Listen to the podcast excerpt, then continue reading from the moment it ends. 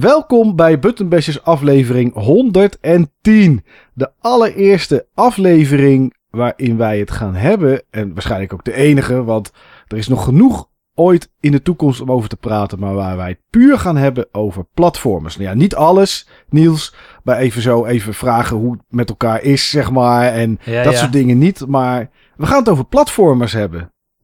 Ja, en later dan ik had verwacht. Als je had bedacht dat we in 2000, wat was het, 13 of zo zijn begonnen. Ja. En dat we toen eh, een hele lijst met topics hadden opgesteld. Ik weet zeker dat platformers daar ergens in zat. Maar dat we ongeveer Ja. tien jaar later eraan beginnen, dat eh, werd maar eens tijd. Laat ik het van de positieve kant bekijken. Oh jee. Oh, dus er is ook een negatieve kant aan platformers, Niels. Ja, ja, zeker. Oké, oké. Nou, dan ben ik wel benieuwd straks. Maar goed, dat is straks. Eh, buiten verschrikkelijk warm. Hoe is het? Verschrikkelijk warm. Ja, het is hier binnen Ja, nu 29,5. Oh, man. Ja. ik weet niet hoeveel het hier is in de game room. Ik schat een graadje of 26, 27. Ja, ik, ik, heb wel airco. Nou, niet in de game room zelf, maar in de keuken. En de game room zit in de garage, dus die zit er aan. Dus als de deur openzet en in de, in de keuken zetten we de airco aan... die dan ook de huiskamer meepakt, de keuken en de game room...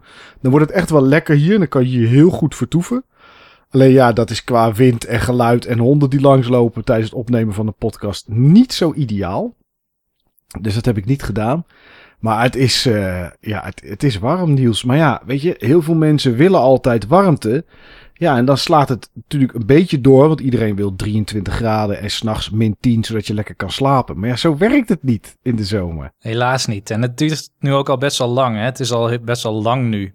30 graden of om en nabij de 30. Het is nu buiten 24, 25 denk ik. Maar het Ja. is echt, echt super warm geweest de afgelopen tijden. Ja, ja, ja, ja. En morgen wordt het nog warmer. Morgen wordt het hier zo rond de 31. En dan verwachten ze natuurlijk regen en onweer.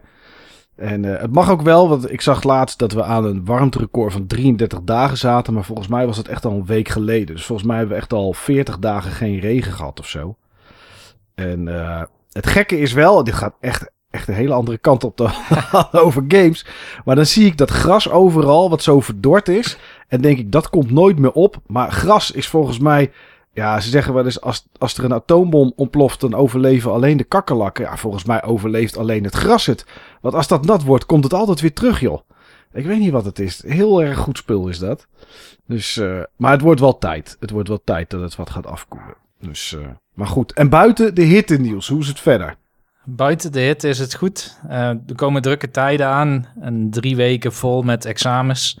Dus ik zit straks lekker binnen. Ik hoop in de koelte. Ja, dat hoop ik ook voor je. Ja, ehm, maar eh, ik weet niet wat ik daar vorige aflevering al over had gehad. Maar Zuid-Korea is nu definitief. Ik heb tickets geboekt. Oh, leuk. Leuk. leuk. En wanneer is dat precies, Niels, ook alweer? Daar ga ik de 26e heen. En dan heb ik van eh, 27 tot en met 30 juli heb ik een eh, game jam. En daarna heb ik ongeveer een week met nog een paar dingen die ik moet doen daar. En voor de rest vrije tijd. Oh, lekker zeg. En wanneer, eh, eh, en wanneer kom je dan weer terug? De 8e ben ik terug van augustus. 8 augustus, oké. dus eind juli en dan... Dus dan ben je daar twee weken, bij twee weken of zo dan, hè? Ja, zoiets. Iets minder, ja. Ja, ja, ja, ja. Ah, lekker hoor. Hey. Ik ben benieuwd, wat voor weer is het daar dan? Is het daar dan ook zomer? Zo warm? Volgens mij is het dan echt op zijn heetst. En je Hmm, kunt er weinig oké. van zeggen in augustus. Is ook de regenmaand. Dus dan regent het 50% van de tijd. Soms Oh. betekende dat ik er was en dat het alleen maar regende. Soms was ik er en regende het helemaal nooit. Dus eh, ja, we gaan zien wat het dit Maar- jaar wordt. Ik weet wel dat jij mij een keer gevideobeld hebt, omdat je s'avonds rond een uur of elf lokale tijd daar, was het geloof ik hier vijf uur, op zoek ging naar een ijsje. of zo, je wilde een ijsje kopen, maar die kon je nergens vinden, want alles was dicht. Ja, maar dat was Japan inderdaad. Ja, Oh, dat was Japan. Dat, Dat was, was Japan. Ja, ja. ja. die heb ik wel gevonden, dat ijsje trouwens. Dus het is wel Ja, gelukt. dat weet ik nog wel. Ja, ja, ja. Oké, oké. Hey, de vorige keer hadden we het. ehm, had je vertelde je over die demo party waar je naartoe ging met die, eh, met die GBA demo. Hoe is dat verlopen? Ja, dat was leuk. Ja, dat is goed verlopen. Ik heb ehm, best wel hard moeten werken. Volgens mij was het de dag voor de deadline of zo. Ik weet niet meer precies. Klopt. Ja, wij namen volgens mij op de woensdag op. En je moest hem de donderdag voor 10 uur s'avonds ingeleverd hebben, geloof ik. Ehm, ja, 12 was het, dacht ik. Maar inderdaad. Oh, 12. Ja, dus uh, ik had nog één dag de tijd. En uh, ik had me voorgenomen om geen nieuwe effecten te maken, maar wat ik had, zo goed mogelijk achter elkaar te zetten, te synchroniseren met muziek, et cetera. Um, en ik gaf toen al aan wat de moeilijkheid was als je eigenlijk alle facetten van zo'n demo in de hand hebt. Dus de muziek en de beelden en de progressie, et cetera.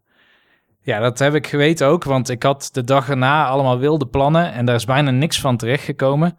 Dus zo drie uur voor de deadline dacht ik, ja, ik moet nu toch wel echt gewoon wat ik heb even goed op een rij zetten en er iets van maken, zodat het in te leveren is. En waar ik toen voor had gekozen is om, um, uh, ik had, um, ik gebruikte een soort, ja, audioplayer. En in die audioplayer, daar worden steeds stapjes gezet. En ik had ingeprogrammeerd dat elk stapje dat wordt gezet in de audioplayer, moet er een signaal naar de code gaan. En dan weet ik wanneer er bijvoorbeeld een kickdrum is of een snare of iets dergelijks. En dan kan ik de beelden bijvoorbeeld laten flitsen of overgangen in programmeren en zo. Maar dat doe ik allemaal vanuit de muziek in plaats van vanuit de code. Oké, um, dus de muziek is eigenlijk leading dan in die demo. Ja, daar heb ik toen de laatste dag voor gekozen, dat de muziek leading was. En dat ging hartstikke goed. Dus ik had uh, zo rond half twaalf een beeld waar ik tevreden over was. En ik had er twee video's van gemaakt. Eentje namelijk vanuit de emulator. En eentje met de telefoon gefilmd vanaf de Analog Pocket. Um, en toen moest ik alleen maar eventjes uploaden op het platform van de demo party. Maar daar was iets mee aan de hand. Want toen ik dus op de website ging zoeken, toen stond er dat ik een key moest hebben. En die mm. key, die kreeg je als je jezelf zou registreren. En dan zou je binnen 48 uur een key krijgen. Ah, ja. maar ja, ik had geen 48 uur. Ik had nog 25 nee. minuten. ja, ja, dat is wat krap. Ja, dus um, ik heb toen gezocht naar wie zijn nou eigenlijk de mensen die het organiseren. En toen heb ik die mensen via Google gezocht op hun username. En toen kwam ik erachter dat een ervan in een openbare Discord groep zat. En toen ben ik die Discord groep gejoind en ik heb die man gevraagd van... Hey, ik heb een demo af voor de demo party. Kun je mij een key geven? En dat heeft hij mij toen gestuurd. Ik denk 5 voor 12 of zo. En toen heb ik heel snel bob bob de dingen geüpload en uh, nergens meer naar omgekeken. Oké, oké. Okay, Ja, dus op tijd af. En um, ja, in het demo-systeem, je, je, hebt, het is heel simpel. Je uploadt je entry, daar mag je dan een screenshot bij kiezen.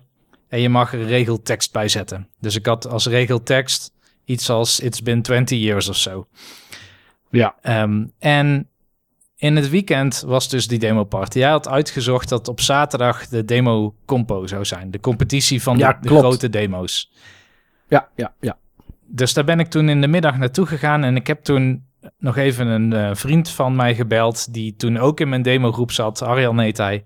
En um, ik vroeg gewoon van... Hey, um, lang niet gesproken. Ik ga naar een demo party. Misschien is het leuk voor jou om dat ook weer eens te zien. Ga je mee? En dat is eigenlijk nu zo'n ja, hij werkt als, als, als lead programmer bij TomTom. Tom. Heeft een gezin of zo. Dus hij heeft al vaker gezegd van, nou ja, weet je, die tijd is allemaal wel geweest. Ja. Um, en dat had ik ook bij andere mensen met wie ik samen wilde werken. Ik kreeg vooral van, uh, nou ja, weet je, hey, leven aan de hand. Misschien even geen demo. Um, maar uiteindelijk, Arjan zei, ik ga wel mee. Dus hij is meegegaan en ja, we moesten tot heel laat wachten tot die demo-compo was. En was leuk, want ik kwam nog twee oude bekenden tegen. Die ik echt nog okay. ken van 20 jaar geleden. Um, maar hoe herken, wat bedoel, herkennen doe je die mensen niet meer na 20 jaar? Um, jawel, Denk ik. na één ervan herkende, ja, echt, ja? herkende mij, want ik stond gewoon een beetje te dwalen. Want ja, kijk, overdag is er niet zo heel veel te doen op zo'n demo-party. Dan is er een DJ-set of zo. Nou ja, dan ga ik maar staan te kijken. En toen kwam dus één iemand kwam naar me toe en die zei, hey, lang niet gezien. En het is een, ja, iemand die ik heel hoog heb zitten, zeg maar, in de demo scene. Dus dat was wel leuk. Uh, en toen ik buiten zat, want het was op een soort van kampeerboerderij, toen kwam ook nog iemand met wie ik ooit, denk in 2014, een demo heb gemaakt. Of 2004 bedoel ik. 14 is veel te recent. Um, dus twee mensen die kon ik uh, nog herkennen, waarvan uh, één iemand dus nu ook twee kinderen bij zich had. En die kinderen waren ook demo's aan het maken. Echt waar, ja? Hoe oud waren die dan? Ik denk een jaar of negen en elf. Dus die hadden Scratch, zo'n kinderprogrammeertaal. Oh, ja, ja, ja, ja. Maar wel cool zeg, met papa mee naar demo party.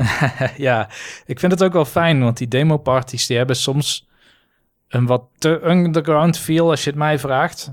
Ehm, Mhm. En dat is ook best wel niet inclusief, denk ik. Ehm, dus, Nee. dus dat het op deze manier ging met die kinderen erbij en dan houdt iedereen zich een beetje in, dat vond ik eigenlijk wel prettig. Ja, ja, ja. Wel lachen. Ja, de hamvraag natuurlijk, Niels. Heb je gewonnen? nee, ik heb niet gewonnen. De demo werd zevende van de dertien. Ehm, Oké. En eh, het was wel heel leuk, want je zit gewoon in een reel. Je weet niet wanneer je aan de beurt komt. En op een gegeven moment dan staat er gewoon een soort van slideshow is aan de gang. En er staat dan next up. En ik had de demo under audit genoemd van de demogroep Solar. En er stond er als tekst dat het 20 jaar geleden is. En wat wel leuk was, Ja. is toen die slide kwam. Toen waren er al een paar mensen die kenden die demogroep nog. Dus Oké, oh, dat is wel cool. er was al applaus nog voordat er een, een demo was, zeg maar. Ja, ja, ja, ja, ja. Maar dat Oh, ja, werd dat is stil. wel leuk. Toen de demo begon. Oh, ja, want ja, goed of slecht? nou, ik denk dat het iets anders was dan men had verwacht. Hè? Want ik heb eigenlijk op ehm, een... Ik heb wel eens een Game Boy Advance demo gemaakt in 2002, dacht ik, even uit mijn hoofd. Ehm, maar dat was onder een andere naam. Dus dat hebben mensen niet aan mij gelinkt. Ah, ja, ja, ja. En voor de rest was ik alleen maar bekend om high-end en low, kleine executable size, zeg maar, dat soort dingen. Dus Ja, de verwachting was, oh, hier komt een high-end demo. Maar ik had een super low-end Hmm. demo voor een ja, super retro device gemaakt. En er stond nergens bij dat het dat was, zeg maar. Oh, er stond niet bij dat voor Game Boy Advance was. Nee, nee. Dus het begint gewoon en je ziet in één keer een resolutie van 240 bij 160. Ehm, en ik denk dat mensen zich dan gaan afvragen van waar zit ik naar te kijken? Is dit MS-DOS? Is dit Amiga, weet je wel? Uiteindelijk Ja, ja, ja. hoorde ik achter iemand wel roepen dat het Game Boy Advance was. Dat zal dan wel de organisatie geweest zijn. Maar op dat moment was dat dus nog niet duidelijk. Het was wel uiteindelijk toen het logo van de demogroep kwam, toen was er applaus. En toen de, de groeten naar de oude groepen kwamen weer. En toen het was afgelopen natuurlijk ook een groot applaus. Maar het werd pas dagen na de rand duidelijk voor de meeste mensen dat Game Boy Advance was. Hmm, dat is wel zonde. Het is zonde, maar ik laat zo zeggen, ehm, ik had niet per se als doelstelling om te winnen. Eh, ik had Nee. wel de verwachting dat ik top 2 eindigde, zeg maar. Ehm, Mhm. Maar dat was omdat ik wist voor welk platform het was. en dat wisten de Ja, mensen daar ja. niet. Dus de voting, zeg maar, hij wist helemaal niet van het platform af op die dag.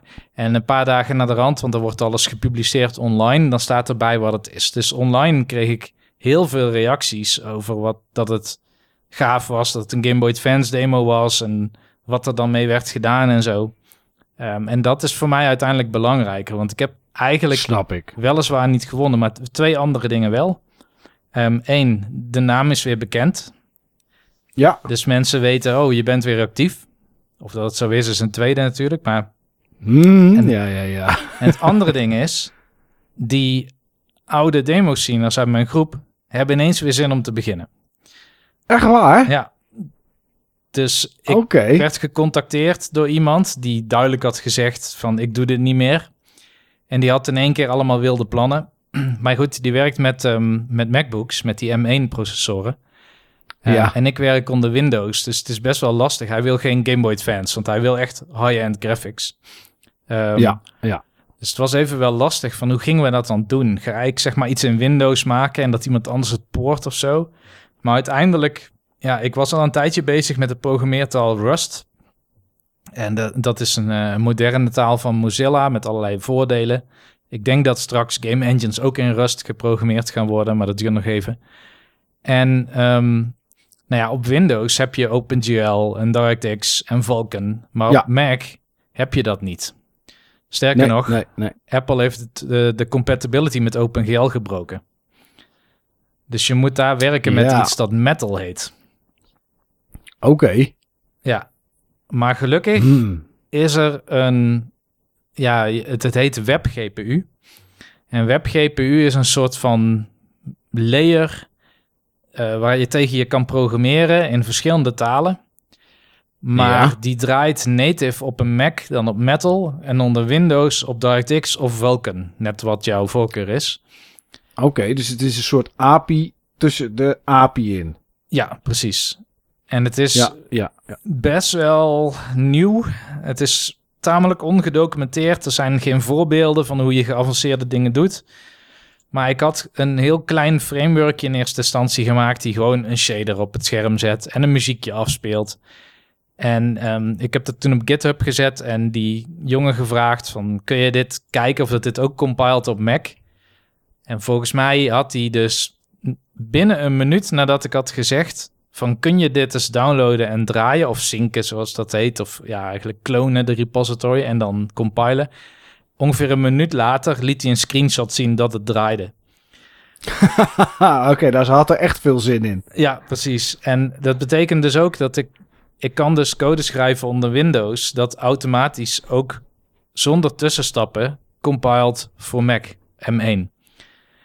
Oké. Dus je hoeft niet lokaal een project aan te maken en met losse libraries die specifiek voor Mac zijn. Nee, ik kan gewoon één codebase hebben zonder dat je specificeert voor welk platform. En als ik het compile hier, wordt het een Windows beeld. En als hij het compile daar, dan wordt het een Mac OS X beeld. En dat is wel gaaf. Dat is zeker gaaf. Oké, dus er komt waarschijnlijk wel een vervolg dan, Niels. Met de oude groep. Die kans is nu wel heel groot geworden, ja. Ja, ja, ja. Maar ja, we weten ook hoe dat gaat met dit soort dingen. Hij wil niet gelijk natuurlijk even de domper, maar we weten ook hoe het gaat. Iedereen begint enthousiast. Maar ja, het leven, hè, wat je net al zei. en dan eh, wil het wel eens mislopen. Ja, Nou, ja. Maar het is al leuk dat, ehm, ja, dat, dat die mannen weer enthousiast... Want nu zijn het mannen, vroeger waren het natuurlijk jongens. Ja. Net zoals bij jou dat ook zo is. Maar dat die in ieder geval enthousiast zijn om een keer weer iets te willen gaan doen. ja, ja. Dus ik denk wel dat ik eh, volgend jaar weer een demo heb, maar dan een high-end demo voor verschillende platformen. Ja, ja, ja, ja. ja. Ah, ik ben benieuwd. Ik kijk er stiekem wel naar uit, Niels. hey, was je nou al naar Zweden ook geweest in de tussentijd? Ook dat ben ik geweest, ja. Dat was, Oké, hoe was dat? ja, dat was direct na de demo party. Het was dag Oh, na ja, vliegtuig wel, naar Zweden. Ja. ja, was ook heel gaaf en heel anders dan vorige keer. Ehm, vorige keer, ik weet niet meer wanneer we dat hebben opgenomen. Ja, een jaar geleden denk ik. Maar Ja. toen, ehm, ja, toen was het een hele vreemde reis, zal ik maar zeggen. Met ja, ja, met een elektrische fiets. En een elektrische fiets en, en een resort dat gesloten was, et cetera. En nu was het heel anders. Dus nu was ik opnieuw op dezelfde plek. Dus dat was ehm, eh, het eiland Gotland bij Zweden. Plaatsje Visby. Wat wel grappig is trouwens, Visby is het plaatsje waar Pippi Langkous vandaan komt. Althans, Oh. waar het op gebaseerd is. Maar het is ook het plaatsje waar, ik weet niet of je dat kent, Kiki's Delivery Service op gebaseerd is. Nog nooit van gehoord. Oké, dat, dat is een, ehm, dat is, eh, een, eh, een animefilm van Studio Ghibli. Ik zie het ja, uit 1989. Ja. En het is soms bijna één op één. Dus je loopt door de stad en dan kun je gewoon een foto maken. En dat zit dan misschien ook wel in die film. Oké, grappig zeg. Dus het is niet los gebaseerd. Nee, het speelt zich echt af in Visby. Hoe komt een studio Ghibli bij zo'n eilandje dan? Geen idee. Nee, apart hè, hoe dat dan eh, in elkaar steekt. Ja. Ja. Maar goed. Oké, Ja, nou ja, het, ehm, om, om het samen te vatten, het waren twee events deze keer. Er was eerst een Educators Summit, waarop je dus docenten hebt vanuit Europa die een bepaald onderwerp dat met game education te maken heeft, daar willen uitlichten en voorbeelden willen geven. Dus dat was heel nuttig. En daarna was natuurlijk die Gotland Game Show. Dit keer niet Ja. in zo'n grote venue als vorige keer, maar helemaal verspreid over Visby heen. Verschillende cafeetjes en locaties. Ehm, oké, dat geeft wel een leuke sfeer denk ik. Ja, zeker. Ja, het was heel anders, zeg maar. Dus dat andere voelde als een heel professioneel georganiseerd event. En hier voelde dat wat losser en het was nog steeds heel professioneel. Maar we zaten met 40 juryleden. Dat was echt gigantisch. Wow. Ja, te veel. Dat is echt veel, hé. en, moest je dan, en moest je dan weer, net zoals de vorige keer, dat je al die games langs gaat met een lijstje en ze allemaal speelt en dan je, je, je punten opschrijft? Ja, ja, dat is het idee. En er waren. Oké, dus dan moest je ik- al die cafeetjes langs. Ehm, ja, nou, uiteindelijk de games waren over twee cafés verspreid. Dus dat was te doen. Ah, Oké, dat scheelt. Ja, ja. Maar ehm, er waren denk ik 47 games en ik denk dat ik er 40 van heb gespeeld, zoiets. Dus best wel veel. Oké.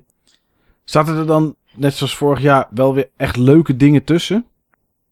Ik vond er minder uitschieters tussen zitten dit jaar. En op welk vlak dan? Qua hoe het, nou ja, hoe het eruit ziet, weet ik niet of je daar... Ja, daar oordeel je natuurlijk wel op. Maar qua originaliteit of zo dan, Niels? Of Hmm. waar, waar, waar... Wat is dan hetgeen wat dit jaar minder maakte? Nou, vorig jaar was er één game en die kwam wel voor vijf awards in de, ja, in de nominaties, zal ik maar zeggen.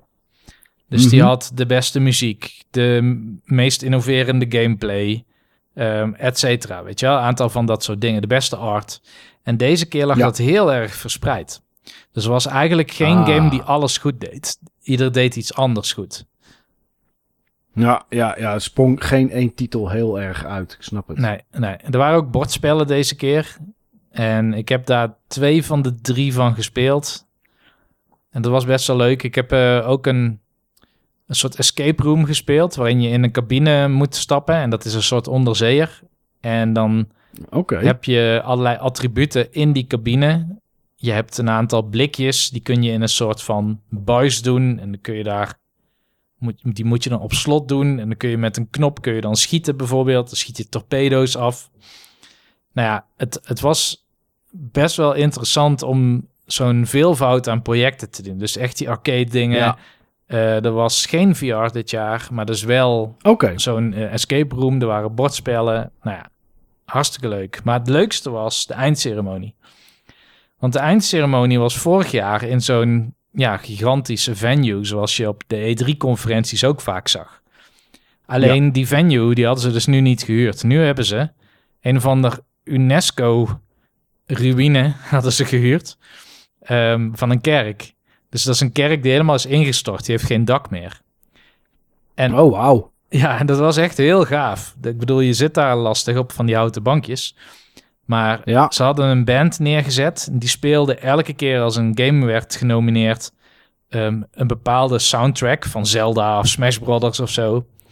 Eh, en dan kwamen die mensen naar voren en dan eh, konden ze de award krijgen. En dan gingen ze weer met heel veel muziek van het podium af.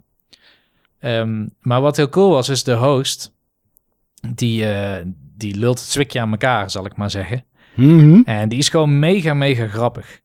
Eh, die ging op een gegeven moment ook drummen. Maar om het af te sluiten, toen zei de host van... ja, we zitten wel, let op, in een kerk, hè. En Ja.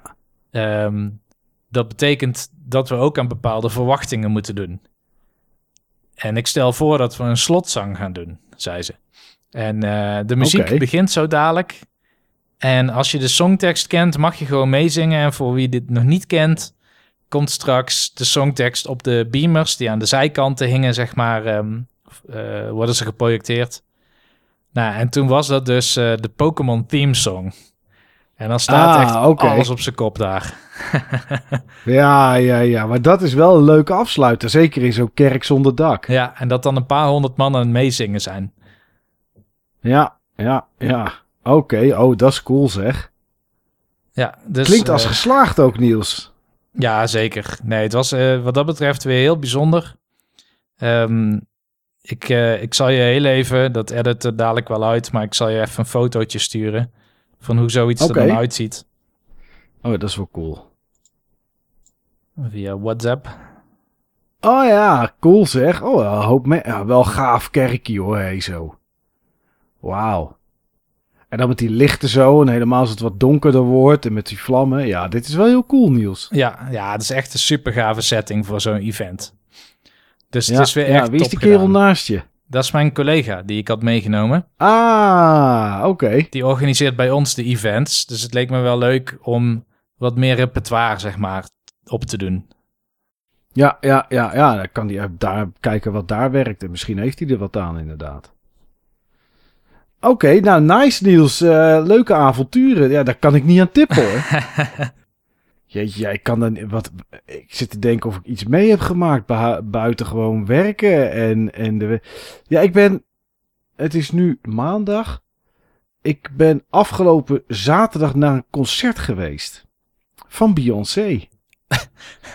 Volgens mij heb ik daar al eens over verteld dat ik kaartjes had gescoord, of misschien niet. Dat weet ik eigenlijk helemaal niet. Maar ik ben naar, eh, naar Beyoncé ben ik geweest in de Amsterdam Arena afgelopen zaterdag. Oké. Totaal niet mijn muziek. Nee, dat dacht ik al.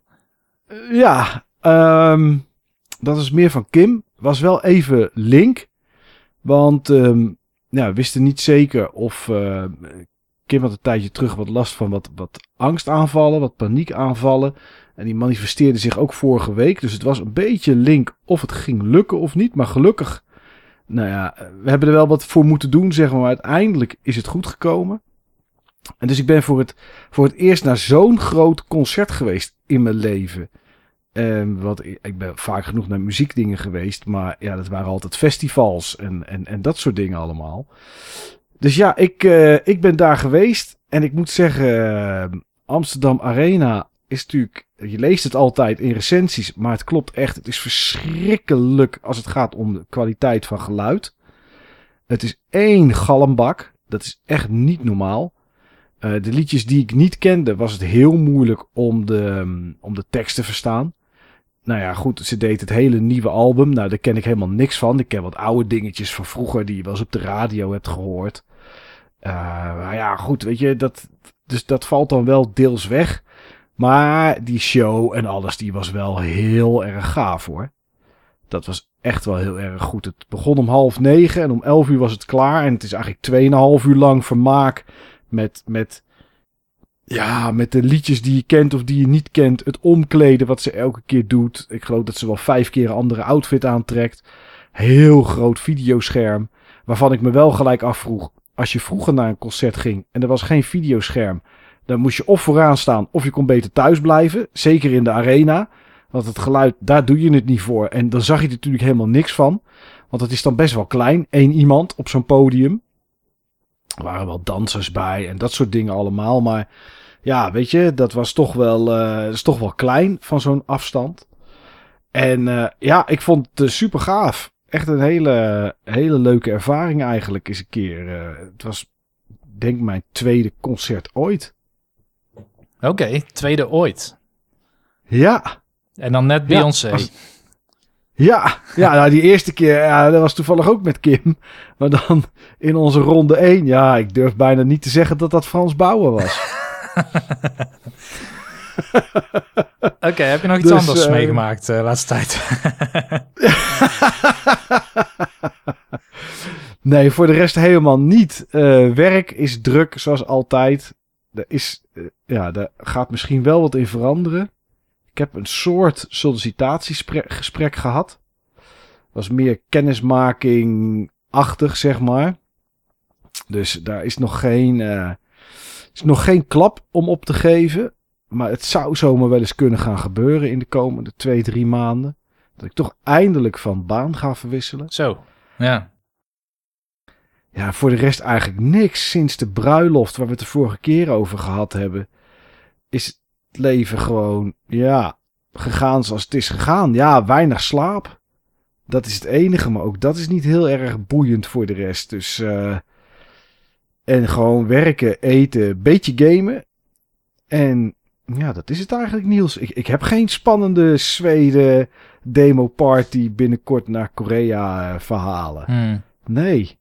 Ja, ik heb, ik heb kaartjes gekocht. Maar ja, dat is helemaal voor de rest niet interessant voor eh, WWE. Voor showworstelen, voor het nepworstelen. Daar ga ik naartoe ergens in oktober of zo in Keulen. Dat heb ik gedaan. En dan ergens nog naar Agda de Munnik in november. eh, qua concertachtig iets. En ja, spannender kan ik het niet maken, Niels. Ja, nou ja, weet je, ehm, ik krijg natuurlijk sommige van deze dingen in mijn schoot geworpen omdat het gewoon mijn werk is. Dat is het verschil. ja, dat scheelt. Ja, ja, ja. ja.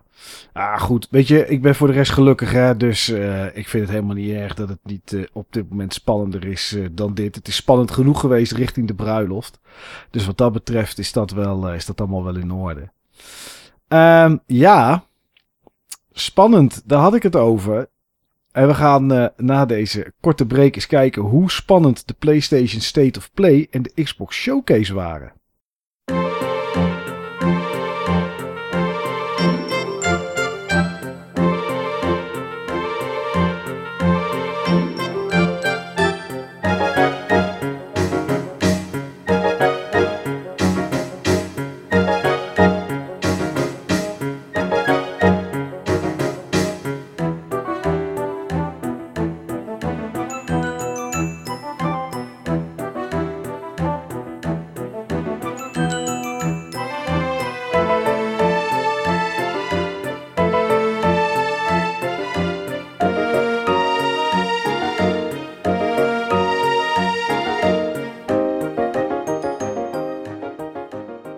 Ja, normaal gesproken nieuws is dit de tijd van de E3. Tenminste, is eigenlijk net geweest. Ehm, die zou komen dit jaar. Nou ja, begin van het jaar bleek geen E3, wat heel veel haakte allemaal af.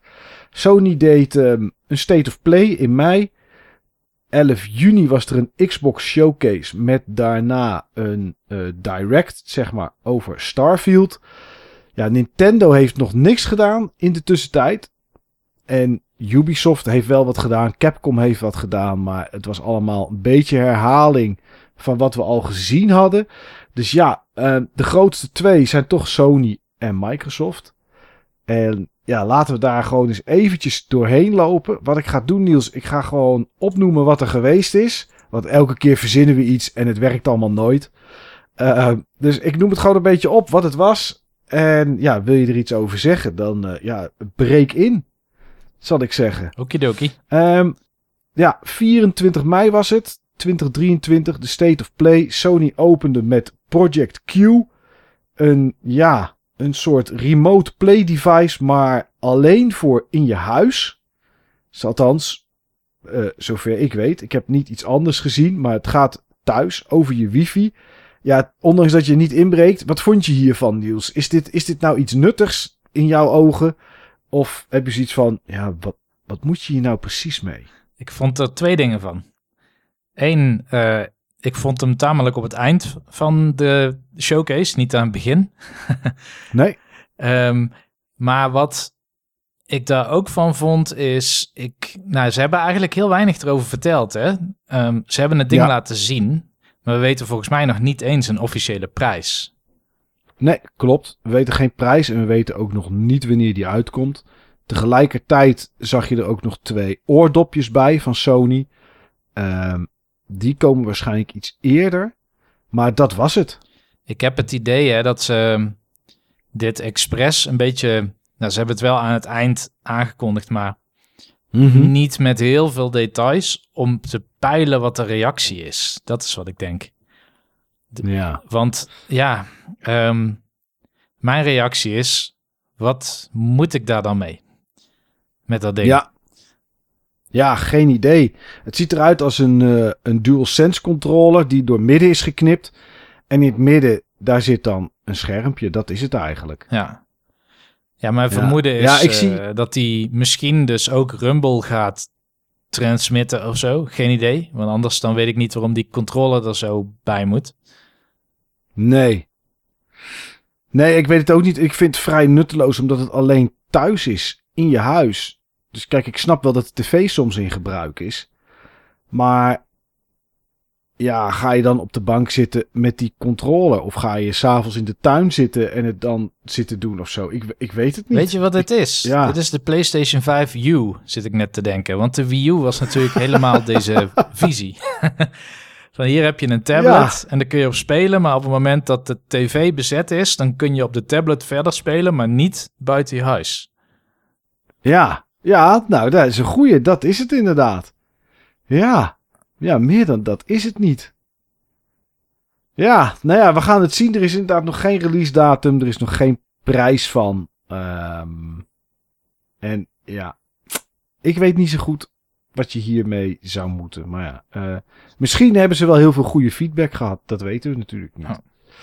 Ehm, zoals je zei is het niet helemaal op volgorde, maar het is gewoon eh, ja, een lijstje dat ik voor me heb. Eh, volgens mij sloten ze hiermee af. Spider-Man 2. Ja. De, de, nieuwe, de nieuwe Marvel game die er, die er aankomt met zowel Peter Parker als Miles Morales. En die komt in 2023 komt die game nog uit. Assassin's Creed Mirage zagen, zagen we. Een, een nieuwe Assassin's Creed die een beetje teruggaat naar de games zoals dat vroeger was. Dus een beetje naar 1, 2, 3, dat soort, eh, dat soort delen. En, eh, ja, en, en een verrassing vond ik, Niels. En dat is meer bedrijfstechnisch. Marathon zagen we. Een eh, nieuwe shooter van Bungie. Bungie valt tegenwoordig onder Sony. Maar dit komt ook naar Xbox. Ja, inderdaad. Ik snap daar niks van.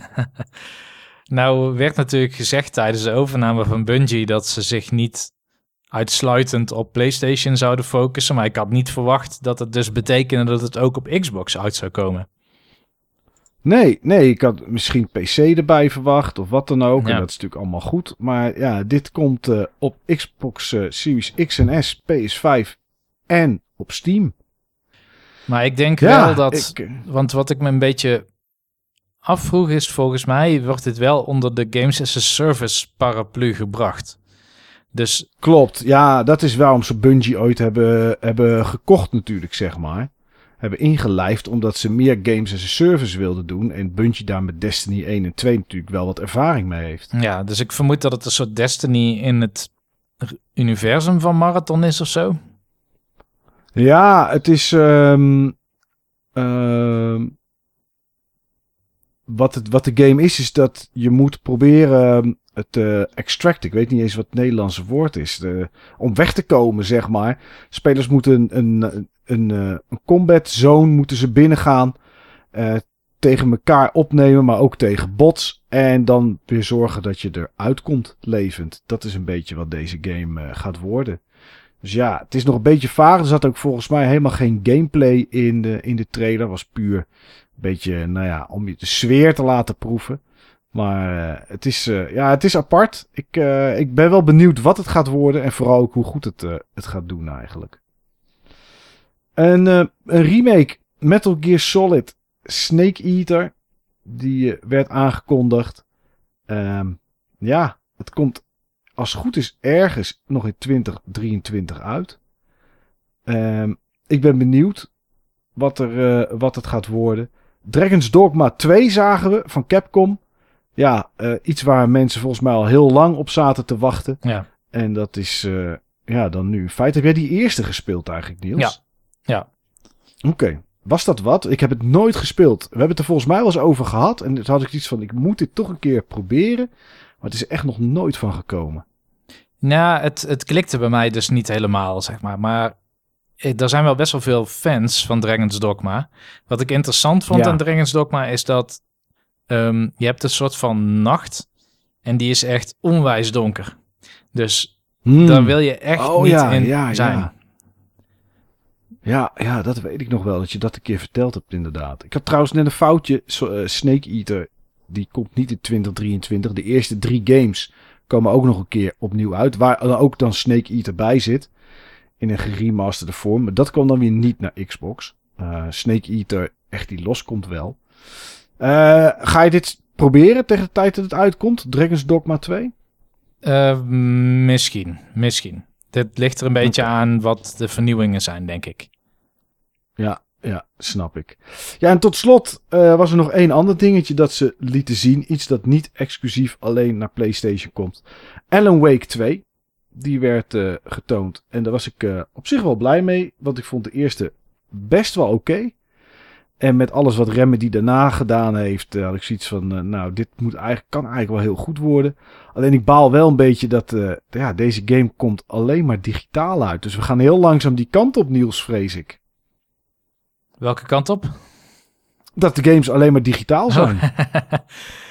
Ja. ja, ja, dat, dat, dat denk ik ook. Er was iemand van NPD, die, ehm, die data-analisten in Amerika die de, Ja, de gamesindustrie zeg maar analyseren. En die voorspellen dat in 2028 bijna alles digitaal is. Hmm, Oké. Ja, heb ik zo meteen nog wel een voorbeeldje van eh, waarvan ik denk, ach, dit gaat voor mij als ik vind het leuk om te hebben verzamelaar dingetje toch een beetje de verkeerde kant op. Ja, en dat is deze ook. Dus ik, ik zeg nu heel stoer dat ik dit niet ga kopen. Ehm, maar ik weet niet of ik dat, eh, of ik dat vol kan houden tegen de tijd dat die uit Ehm, is. Misschien Game Pass. Klaar. Ja, dat zou, eh, dat zou wel een mooie zijn. Ja, ja, ja. En een mooie brug, Niels. Want eh 11 juni was Microsoft. En die had eh, iets meer titels en dingetjes om te laten zien dan eh, Sony. Moest ook wel natuurlijk. Laten we eerlijk zijn. Eh, het was wel een beetje erop of eronder voor Microsoft. Microsoft gaf aan, alles wat je bij ons te zien krijgt is in ieder geval in engine. Dus het zijn of gameplay beelden of het is iets dat de engine kan laten zien. Omdat bij Sony er een beetje commentaar was dat het wel heel veel CGI was. Ik weet niet, heb, ik heb bij hem vergeten te vragen. Hoe vond jij deze State of Play nieuws van Sony? Het was een showcase, hè? Showcase, oh sorry. Oh, ik noem het State of Play, dat ben ik eigenlijk zo gewend. Ja, Maar het was een showcase, oh ja. dus dat had de verwachtingen best wel hoog gelegd. Want de showcase was bijvoorbeeld de onthulling van de PlayStation 5.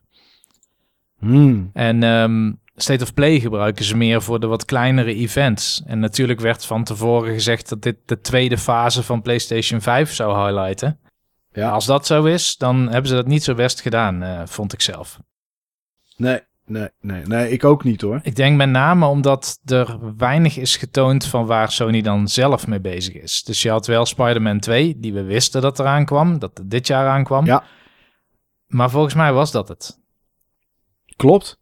Dat was eigenlijk het enige echte Sony-ding. Ja, ik las wel ergens een gerucht dat Sony dingen achter de hand heeft gehouden om, om te kijken waar Microsoft mee ging komen en het dan later nog laat zien dit jaar. Maar ja, Die kans ook zo is, bestaat. dat, eh, Oh ja, natuurlijk. Marathon is natuurlijk ook first party nu. Ja, ja, ja. Die is wel first party. Nou ja, is natuurlijk niet exclusief. Dus ja. Hmm.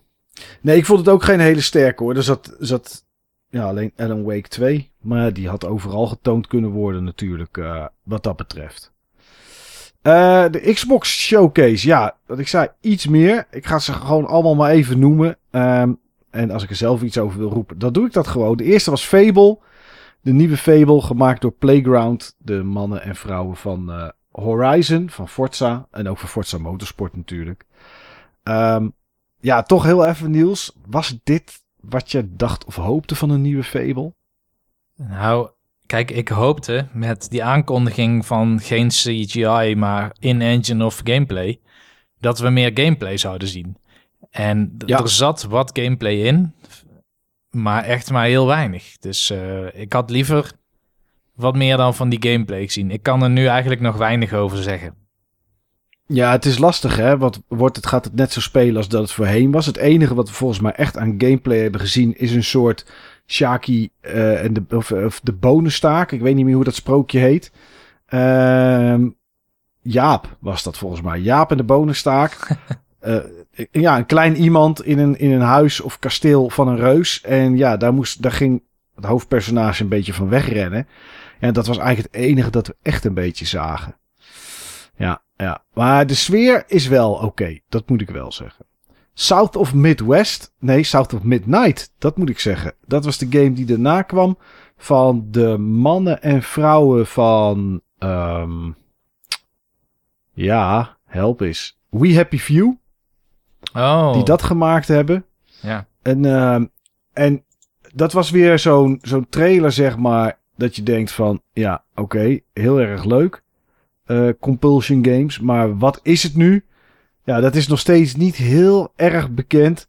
Het is alleen een, eh, een, ja, een single-player game. Die een beetje een soort fantasie zuiden van Amerika heeft. En buiten dat weten we eigenlijk, eh, eigenlijk nog helemaal niets. Maar goed, hoe het speelt, dat eh, komt nog wel een keer, denk ik. Star Wars Outlaws kwam daarna met opvolgend eh 33 Immortals. Ik dacht eerst even dat dat eh, Hades 2 was, zoals het begon. Maar dat was het niet. Het was, ja, een game.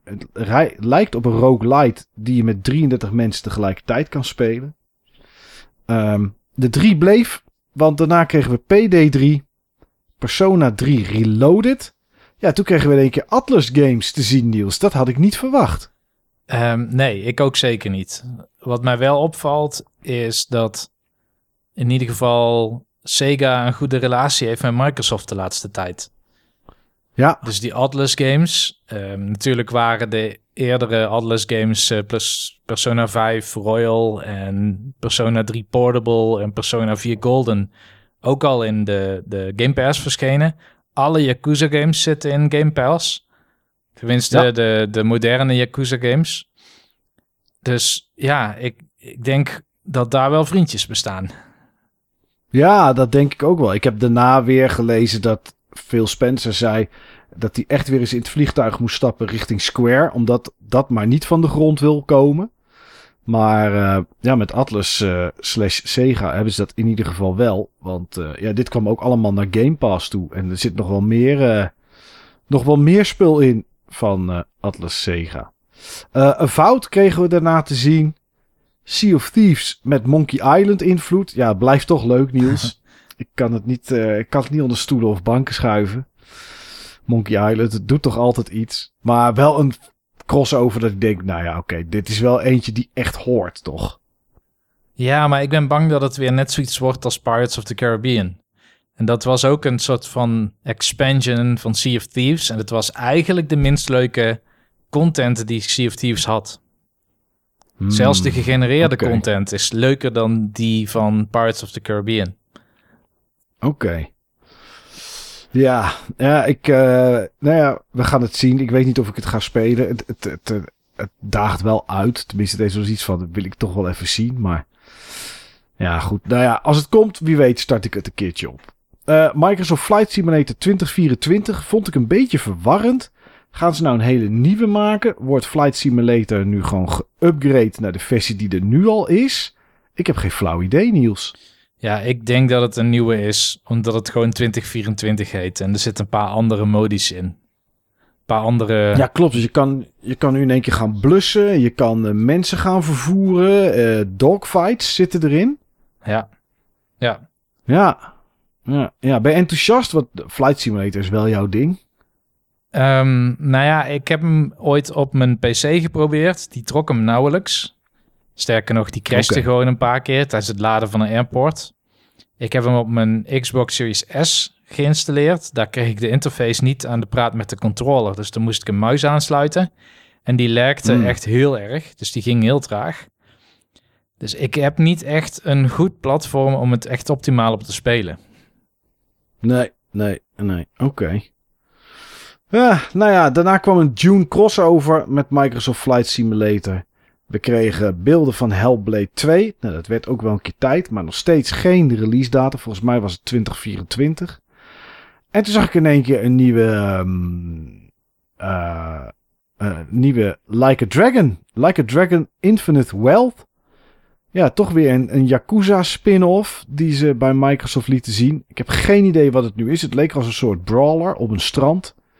Uh, maar goed, dat zullen we ooit nog wel meer beelden van krijgen. Een nieuwe expansion voor Fallout 76. En toen een game, dat had ik niet verwacht, van Capcom. Kunitsu Gami Path of the Goddess. Een single-player RPG is het nieuws. Dat heb ik wel op moeten zoeken. Want ook dat uh, werd niet helemaal duidelijk. Maar dit leek wel, uh, ja, een soort Devil May Cry Sekiro game. Maar dan met uh, LSD of zo op. Het was met handen en kleuren. Dit was wel een bizar dingetje. Ah, ja, ja, ja. Die van Capcom, hè? Ja. Ja, ja. Ja, ik dacht in het begin van, is het nou een soort Okami of zo? Ja, daar had het ook wat van weg. Met, met, ook met dat lettertype en dat soort dingen allemaal. Dus uh, ja, ik ben wel benieuwd wat dit, uh, wat dit gaat worden. Uh, Forza Motorsport, een nieuwe uitbreiding voor de Elder Scrolls Online, Overwatch 2 update en toen Persona 5 Tactica. Dus toch weer een, uh, een Persona game. Uh, Tactica is wel jouw ding, denk ik, Niels. Dat is wel mijn ding inderdaad, ja. Maar of dat dit ook mijn ding is, dan moet ik nog zien. Um, ja. Er zijn wel meerdere Persona, zeg maar, turn-based van die strategy RPG's. De Devil Survivor serie is dat. Um, nou ja, ik ik sta er in ieder geval voor open om het te proberen. Oké, oké. Nou, dat is in ieder geval goed. Ehm, een trailer van Starfield kregen we. Nou goed, daar zullen we het zo nog wel even over hebben. Jusant, denk dat je het zo uit moet spreken. Of Jusant. Ja, een, uh, volgens mij iets dat we nog niet eerder hadden gezien. Uh, ik weet er niet heel warm van. Daarna Still Wakes of the Deep. Oh nee, niet of. Still Wakes the Deep. Dat is het. Uh, Chinese Room. Man en vrouwen van Amnesia. Machine for Pigs is dat. En dat was een, een horror, ja, walking simulator volgens mij. Dungeons of Hinterburg. De nieuwe uitbreiding van Cyberpunk. City Skylines 2. Ik wist ooit vaag ergens wel dat ze die gingen maken. Maar ik had er nog nooit iets van gezien. En in één keer komt dit volgens mij al in september of zo, Niels. Dit was echt heel snel. Ja, ja. En um, City Skylines, ik heb hem twee keer geprobeerd. Ik heb hem op Steam gekocht. Uh, maar mijn laptop trok hem niet zo super. En ik heb hem op okay. um, Xbox gespeeld. Alleen de controls op een, op een uh, console zijn gewoon zo lastig voor dit type spel. Ja, lijkt me bijna onmogelijk, joh. Ja, wegen aanleggen is echt een crime. Krijg je dan van die dingen dat je je trigger in moet drukken zodat er een nieuw minuutje komt en, uh, en dat soort grappen? Um, ik meen van wel inderdaad. En daarna moet je dus wegen aanleggen, wat niet echt een grid is, maar je wil ze eigenlijk recht krijgen. En dat lukt dan niet, want dan heb je net een stukje te ver aangelegd en dan moet je het weer gaan uitgummen. Oh ja. Ja, dus dat was gewoon enorm frustrerend. En het is heel complex, mm. want je moet ook de, die riool aansluiten en, en stromen en zo. Ja, ja, ja. Nou ja, misschien hebben ze nu iets uh, meer console in mind gehad tijdens het ontwerpen van deze. Dat zou natuurlijk kunnen. Ja. Uh, Metafor kwam daarna Towerborn Clockwork Revolution. Dat uh, zag er natuurlijk voor mij wel interessant ik uit. Ik wilde nog eventjes daar terug. Oh, sorry. Ja. Oh, ja, ga maar nou, terug. Metafor, ga maar terug. Metafor. metafor, ja. Roep het maar. Metafor wordt gemaakt door het echte kernteam van Persona 5 Royal. Dus de... Oh ja, ik moest even denken wat het ook alweer was. En aan de menustructuur dacht, zag ik dat het uit dat team, dat het daar in ieder geval vandaan kwam. Ja, ja en dat is dus interessant. Want uh, je hebt dus nu die reload van Persona 3. Wat een remake van de oorspronkelijke PlayStation 2 Persona 3 is. Dus niet met de extra content van, PlayStation, van Persona 3 Portable. Wat een extra character was. Uh, een vrouwelijk character die dan weer ook eigen relaties kan hebben. Dus ook niet Persona 3 FAS. Um, dat had de After, een soort van afterstory, zeg maar, als extra content. Nee, dit is echt gewoon zoals het oorspronkelijk is uitgekomen.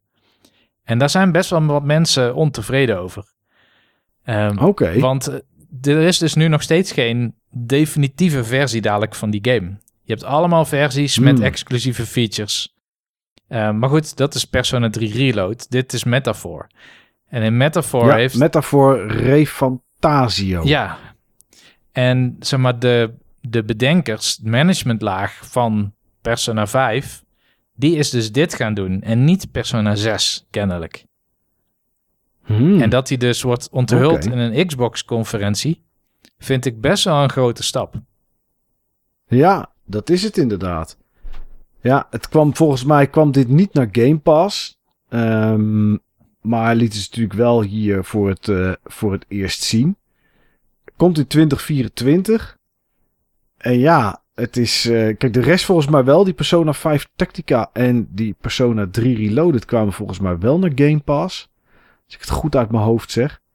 Maar ja, ik, eh, ik vond het ook wel bizar hoor. Want we hadden nog... Dit was normaal iets dat je bij Sony of Nintendo zou verwachten. Ja, dat denk ik ook, ja. Ja, ja. En het komt naar, in ieder geval naar X en S en naar Windows 10 en 11. Volgens mij komt het ook wel naar PlayStation, maar ik heb toevallig de Xbox pagina open, omdat we in die showcase zitten. Komt ook naar Dus PlayStation. eh, ja, ja, ja, ja. Ja, Clockwork Revolution, daar, eh, dat was de laatste game die ze lieten zien. Ja, lijkt op, eh, op Bioshock, Bioshock Infinite. En ik heb geen idee of het zo ook gaat worden. Het, zag het liep niet heel erg lekker, die trailer. Beetje stotterend en haperend. Nou ja, goed. Het, eh, zoiets wekt natuurlijk wel altijd mijn, eh, mijn interesse. Ja, en tot slot sloten ze af met een nieuwe Xbox Series S. De Xbox Series S Carbon Black. En dat is een Xbox Series S die geen 512 heeft aan opslag, maar 1 terabyte aan opslag. Ja, Niels, ik heb zoiets van, waarom zou je? Ehm, maar misschien kijk ik er wel helemaal verkeerd naar. Ja, ik weet het niet. Ik vind het eigenaardig. Ik had verwacht of gehoopt misschien dat er, als ze nieuwe hardware zouden brengen, dat het een variatie op de X was. Want de S is volgens mij gewoon een soort van goedkoop instapmodel in het ecosysteem. Ja. En ik heb persoonlijk nooit echt ruimte tekort gehad. Maar ik kan me wel voorstellen dat, ehm, dat er mensen zijn die wel last hadden van die, weet ik veel, wat is het? 600 of 800 gig of zo, wat je standaard had. Ehm, in, de, in de S zit 512 en daar hou je volgens mij 425 aan over. En in de X zit een terabyte en daar hou je 825 aan over. Zeg ik even uit mijn hoofd hoor. In ieder geval, ik heb met de Xbox Series S nog geen problemen met harde schijfruimte gehad. Omdat ik altijd maar één hele grote game heb met een paar kleintjes erop. Ja. ja, en de S is ook gewoon uit te breiden. hè. Er zit natuurlijk gewoon zo'n storage slot zit er, eh, zit er achterin. Ja. Dus de, je, kan, je kan er zo'n kaartje in steken en dan kan je gewoon ook echt Xbox Series S games opzetten. Ja, ik heb het ook niet hoor met mijn Xbox Series X. Ik bedoel, ik zie wel eens mensen op, op Facebook groepen en dat soort dingen. Die hangen er dan een 4 terabyte disk aan en die hebben 300, 400 games geïnstalleerd. En denk ik, ja, waarom? Dat kan je, je kan het sowieso nooit allemaal spelen. En waarom zou je dat in hemelsnaam doen? Nou, dan snap ik wel dat eh, als je kijkt naar bijvoorbeeld Jedi Survivor is 135 GB. Volgens mij Diablo is iets van 100 GB. Eh, Call of Duty met Warzone is iets van 100 of 130. Ja, weet je, games worden natuurlijk wel veel groot. Starfield straks is 110 volgens mij. Dus games worden natuurlijk wel een heel stuk groter tegenwoordig. Dus als je zoiets als Starfield hebt staan en je hebt Call of Duty staan met Warzone erbij, ja, dan gaat het wel hard. Dat is natuurlijk wel zo, maar ja, ik, eh, ik weet het niet. Hij is in ieder geval zwart, niet wit. En hij is er vanaf 1 september. Ja, dat was de Xbox Showcase. Ja, voor mij persoonlijk, Niels, zat hier qua ehm, games die me interesseren meer in dan in de PlayStation Showcase. Maar ik vond wel dat Microsoft zijn best had gedaan om echt wat te laten zien. Ja, er zat eigenlijk voor iedereen iets in. De, er, zat, Ja. er zat iets in voor nou ja, van die high-end racing fans. De nieuwe Forza zat erin. Eh, de, de trailer met wat gameplay van Fable, waar iedereen naar uitkeek, zat erin. Of iedereen, waar veel mensen naar uitkeken, zat erin. Eh, update van, eh, wat is het, Hellblade 2. Ja, Hellblade 2. Ja. Als je van Japanse games houdt. De eerste trailer van de nieuwe Yakuza game. Ja, Volgens mij de sequel van eh, die, eh, die de, dat deel dat een, eh, een, een RPG was. die Like a Dragon. Ja. Ja. Maar dan in Amerika speelt het zich af. Ja, ja, ja. Je speelt weer eh, Ichi, als het goed is. En hij wordt wakker ergens op een strand, zonder kleding. Dus geen idee wat eraan vooraf is gegaan natuurlijk. Nee. Ja, klopt. Dan, daar is- da- en, en al die persona-dingen natuurlijk. Ja, ja. Ja, Dus nee, dus ik dat, vond het eh, heel leuk, ja. Ja, ja, ja, dit was echt wel een, eh, een interessante. Ja, en daarna kwam Starfield. Ehm, van tevoren was al gelekt dat er een controller en een headset kwam in het thema van Starfield. Er was ook al iets gelekt over de Collector's Edition met een eh, smartwatch erin. En ja, ehm, daar kom ik zo nog wel even op. Maar eh, wat vond je ervan, Niels? We hebben drie kwartier Starfield kunnen zien. Ja. Nou, dit, dit is wat ze deep dive noemen volgens mij. Ja, En ehm, Ja. ik denk dat als er, als er een game is die meedoet voor Game of the Year, dan is het Starfield. ja, dat denk ik ook wel. Ja, ja wat we zagen was eh, hoe de planeten, het reizen werkt. Je hebt gezien dat je je schip helemaal kan bouwen zoals je zelf wil. Ehm, er is leven op je schip als je daar crew meeneemt. Dus je kan in je schip lopen. Je kan craften. Je kan quests doen. Je kan, nou ja, verzin het maar. Als je het kan verzinnen, dan zit het er eigenlijk wel in. En Ja. ja. ik heb er stiekem wel heel erg veel zin in, Niels. Want het lijkt voor mij toch op Fallout in de ruimte. Ehm, ja, of Skyrim in de ruimte. Ja. Ja, ja. Maar het is in ieder geval inderdaad wel dat. Het, en volgens mij zijn heel veel systemen ook optioneel. Als je dus geen spaceship wilt gaan bouwen, volgens mij hoeft dat ook niet. Nee. Nee, dat is voor mij wel heel prettig, want dat is iets waar ik niet zo van hou natuurlijk. Eh, Bouwen en dat soort dingen. Dus je kan ook gewoon die kant-en-klare nemen. Ehm, eh, vliegen, ja, je kan gewoon door de ruimte vliegen. En als je andere ruimteschepen ziet, dan kan je ze, kan je ze boorden, zeg maar. Je kan ze overvallen. Dus je kan aan boord gaan, eh, dat soort dingen. Nou, is vliegen en zo is ook nooit zo mijn ding. Maar je kan ook gewoon zeggen, ga maar naar die planeet toe en land maar. En dan gebeurt het. Meer dan duizend planeten zitten erin. Ehm, ja, het is eigenlijk te groot voor woorden. En dat is... eh, ja, de enige hoop is, Niels, maar ja, dat is bij elke game. Of ze het waar kunnen maken. Ja, ehm, ik heb er wel vertrouwen in gebaseerd op wat we zagen. Het zag er gewoon heel robuust uit. Ja, Eh, ik weet niet, want dat is het ding. Hè? Ik heb nooit Skyrim vanaf day one zeg maar gespeeld. oké. Ja, en- ik wel. Ik weet niet wat het verschil is tussen Skyrim toen en Skyrim zoals het nu is. En Oh, dat durf ik ook niet te zeggen. Nee. ja, Ehm, nou in ieder geval, geheid komt hij naar Game Pass. Geheid kan ik hem spelen. Ja, ja, hij zit op dag 1 zit hij gewoon in Game Pass. Ja, ja, ja. Dus dan, eh, dat kan gewoon vanaf 6 september. Maar ja, ik heb me er toch weer in laten luisteren, Niels. ja, inderdaad. Want, eh, ja, ik heb eh, dit. Is het doosje van de Starfield controller die gemaakt is. ja. Eh, dus die is binnen. Want die vond ik toch wel echt heel mooi. Of ik de game nou ging spelen of niet. En ik weet niet, ik heb geen extra controle nodig. Maar ja, ik heb me er toch weer in laten luizen. Ja, en toen gingen twee dagen later de pre-orders open van eh, de Collector's Edition. Ja, die heb ik toch ook besteld. Ja, en er zit niet eens een game in, hè? nou, daar wilde ik het eens even over hebben. Ja, hij kostte 299 euro. De Constellation Edition is het eigenlijk. Maar CE staat normaal natuurlijk voor Collector's Edition. Maar in dit geval is het de Constellation Edition. Er zit een smartwatch in. Net zoals in de game. En ik heb geen smartwatch, omdat ik geen smartwatch wil. Dus ik had hem gepreorderd. En ik dacht, ja, dan heb ik straks een smartwatch. Wa- waarom? Maar ja, ik denk dat ik hem toch maar laat staan, die pre-order. Dat ik hem toch maar gewoon hou. Want omdat ik wil geen smartwatch, omdat ik het ook lekker vind om mijn telefoon gewoon weg te kunnen leggen. En dat ik gewoon niet appjes krijg en dat soort dingen. Maar ja, Ja, maar dat kan ook, hè? Ah. Want je hebt gewoon op je smartwatch, als je bijvoorbeeld airplane mode aanzet, dan krijg je geen appjes. Nee, precies. Dus weet je, dat is gewoon. Ik moet er gewoon aan wennen, natuurlijk. Dat snap ik ook wel. Maar goed. ehm, ja, voor de rest zit er een hele mooie steelboek in. Maar zoals jij zegt, die steelboek blijft leeg. Er zit niet eens een game bij. Er zit gewoon een code bij. En de game wordt wel gemaakt, want hij is te koop op disc. Waarom stoppen ze dit er niet in, Niels? Ja. Ehm, Dit is toch zo raar? Wat kost die disc om te laten drukken? 2, 3 euro? Ja, ik, ik weet het ook niet.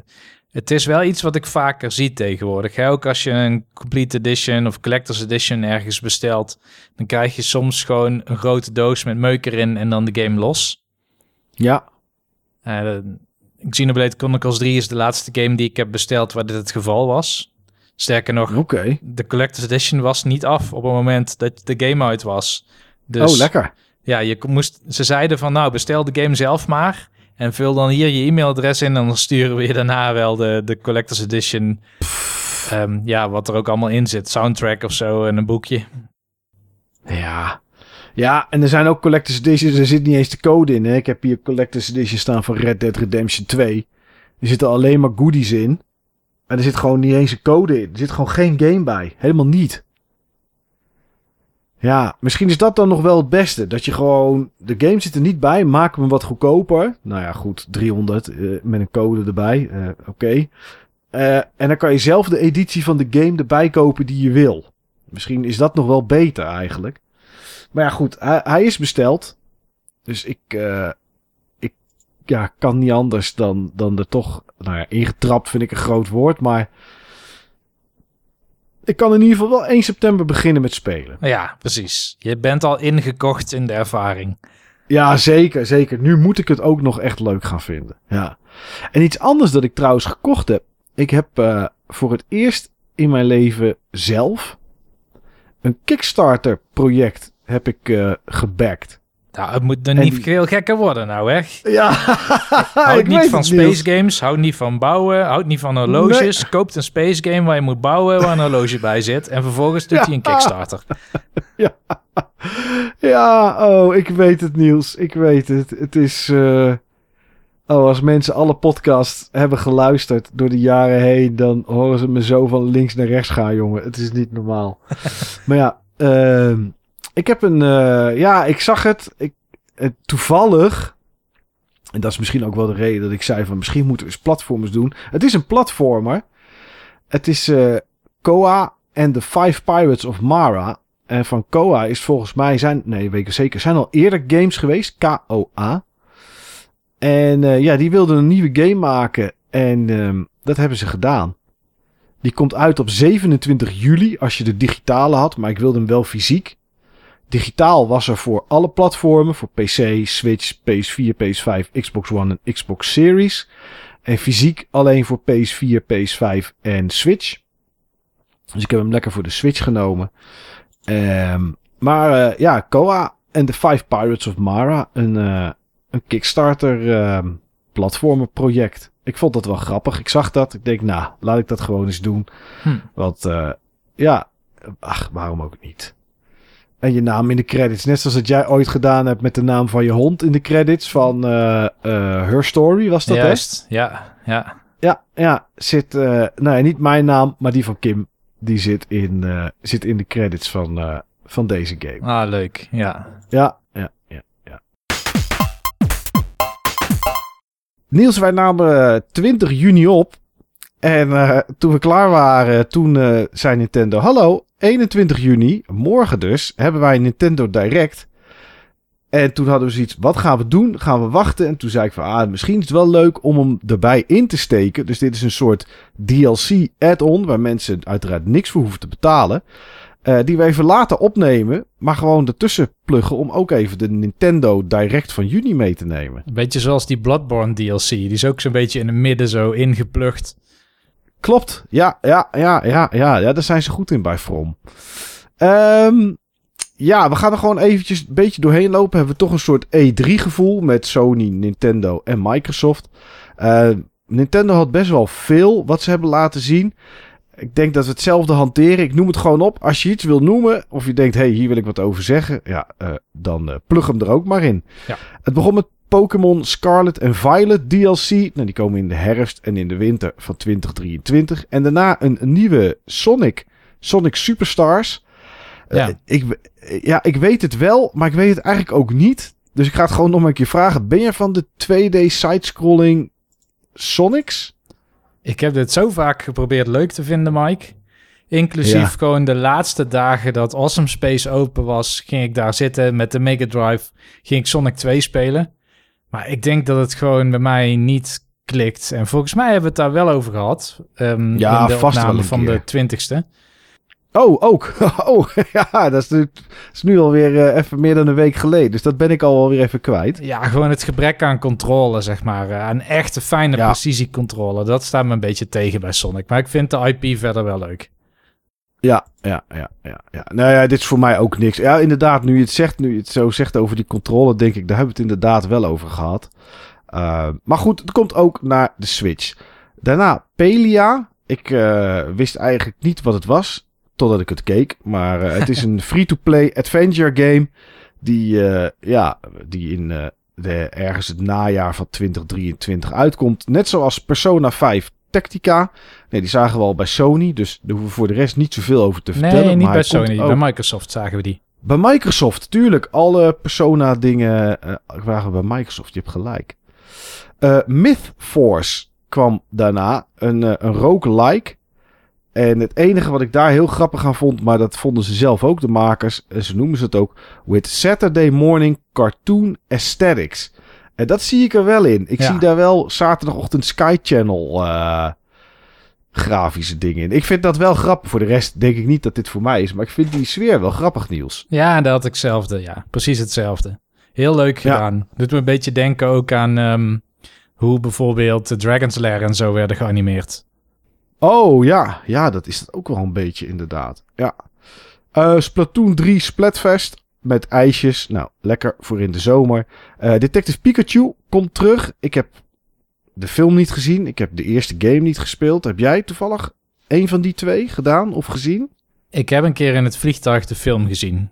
En Oh, oké. ja, dat, dat was gewoon eh, vermakelijk. Alleen het is te veel van, kijk, en ook Bulbasaur zit erin. En ook deze zit erin, zeg maar. En ja, ik denk dat die Mario-film er ook wat last van had. Maar er zit niet echt een verhaal in waardoor je die, of die, die film echt blijft onthouden, zeg maar. Maar, dat vond ik ook wel in, bij het zien van deze trailer. Je krijgt alle bekende, bekende Pokémon krijg je voorbij. En eh, ja, nou ja, leuk. Dan, eh, dan zie je ze weer een keer. Maar. Eh, ja, Super Mario RPG komt op 17 november uit op de Switch. Is de eerste keer dat hij naar Europa komt. Want die is hier nooit officieel uitgekomen natuurlijk. Hij kwam op de SNES uit. Ja, Niels, ga je dit kopen? Ja. Of heb je de oude gespeeld? Jij gaat het in ieder geval kopen. Ja, en ik heb de oude ook gespeeld. Eh, volgens mij een jaar of 15 geleden, denk ik, zoiets. Of iets minder misschien. Het was toen Mhm. die voor het eerst op de Virtual Console op de Wii verscheen. Oh ja, daar is die wel geweest inderdaad. Dat klopt, ja. Volgens mij ook op de SNES Mini. Eh, ja, daar staat hij ook op. Ja, Ja. ja. je hebt gelijk. In Ja, ieder geval- Dus het is al wel... eh, Ja, het is echt een hele gave game. Dus nee, deze ga ik absoluut kopen. Want ik ben heel erg benieuwd. Ik vond hem toen al aanvoelen, nog steeds met dat er eh, genoeg uitdaging en worldbuilding en dat soort zaken in zat. En hoe ze dat dan vertalen naar een remake, daar ben ik al heel erg benieuwd naar. ja, ja, het ziet er super goed uit. Het is wel Nintendo, dus verwacht niet dat je dit voor, voor, voor 40 euro op kan pikken. Dat dan niet. Terwijl eh, Detective Pikachu Returns wel voor 40 pond staat. Dus die is wel weer wat goedkoper. Dat snap ik niet helemaal. Maar nou ja, goed. eh, het is wat het is. Prinses Peach die krijgt haar eigen game ergens in eh, 2024. Voor de rest nog niet heel veel over bekendgemaakt. Ehm, en Luigi die krijgt een remaster van Luigi's Mansion 2 Dark Moon. Die komt ergens in 2024 ook uit op de Switch.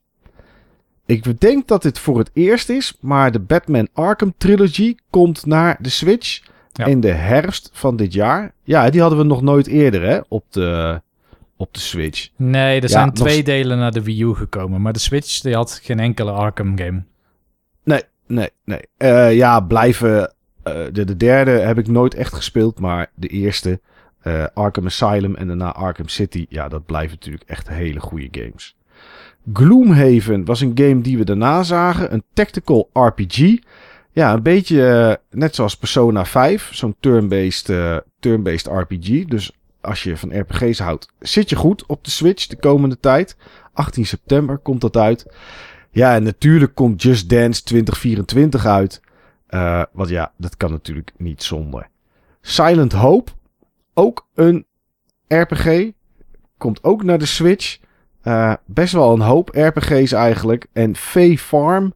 Ja, nou ja, als je het woord farm hoort, dan weet je denk ik wel genoeg. Het is een, eh, een multiplayer, dat wel, RPG, waarbij je, nou ja, dingetjes moet craften en je plantjes moet laten groeien. Hot Wheels Unleashed 2 Turbocharged en Maniac Mechanics, alle twee race games, komen alle twee naar de Switch. En ja, daarna zagen we DLC voor Mario plus Rabbids Spark of Hope, The Last Spark Hunter. Ja, die eh, is inmiddels al uit. 21 juni kwam die uit, eigenlijk op de dag gelijk van de Direct. Ja, zullen wij alle twee denk ik niet gaan spelen, Niels. Want Je hebt Spark of Hope niet, Sparks of Hope niet eens gespeeld volgens nee, mij, hè? Nee, die heb ik niet gespeeld. Wil ik nog wel eens doen, maar ik hoorde van jou onder andere, maar ook van anderen wel, dat het minder is dan het eerste deel. Ja, ja, ja, ja. De eerste was echt, eh de eerste was echt heel goed. Overigens wil ik eh, je toch eventjes vertellen dat ja. als Tros Powerplay terug zou komen, zou jij Ja. in Martijn Krabbe's rol kunnen stappen. Wat dan? Ja, want ken je nog dat, eh, dat ze midden in de aflevering soort van zeg maar, de top 10 of zo van de week gingen terugkoppelen? Ja, ja, ja. En dat ja, was met eigenlijk wel. hetzelfde tempo en En hoe je het beschrijft, zeg maar, eh, als hoe jij dat nu doet. Nou, misschien kan ik ook eens een keer de voice dan doen als hij... eh het is natuurlijk niet meer, maar dat deed ook Martijn Krabbe. Ja. Nou ja, misschien, ja, misschien wil je daar ook niet mee geassocieerd worden. Maar hij heeft vast ook nog wel andere programma's die hij doet. Dragon Quest Monsters, The Dark Prince. Ik snapte helemaal niks van deze game, eerlijk gezegd, Niels. 1 december komt het uit. Ik weet niet of jij er iets meer van weet dan wat ik denk dat het is. Het leek mij een soort Pokémon Stadium. Ehm, nou, er waren eerder ook Dragon Quest Monsters games, maar die kwamen op de DS, als ik me niet vergis. Ik heb die Ja. zelf nooit gespeeld, maar het zijn, als het goed is, RPG's waarin je um, een beetje net als in Shin Megami Tensei, zeg maar, de vijand kan vangen en dan kan fusen of iets dergelijks om weer nieuwe eh, party companions, zeg maar, eh, mee te maken. Oké, oké. Ja, ja, ja. Nou ja, goed. Eh, voor mensen die het interessant vinden, eh 1 december. Ja. Pikmin 4 komt op 21 juli uit. En Pikmin 1 en 2, die je kon spelen, ook op de Switch, kwam 21 juni gelijk uit, digitaal. De fysieke komen op 22 september uit. De Metal Gear Solid Master Collection, die we al eh, veel eerder zagen natuurlijk, die komt ook naar de Nintendo Switch op 24 oktober.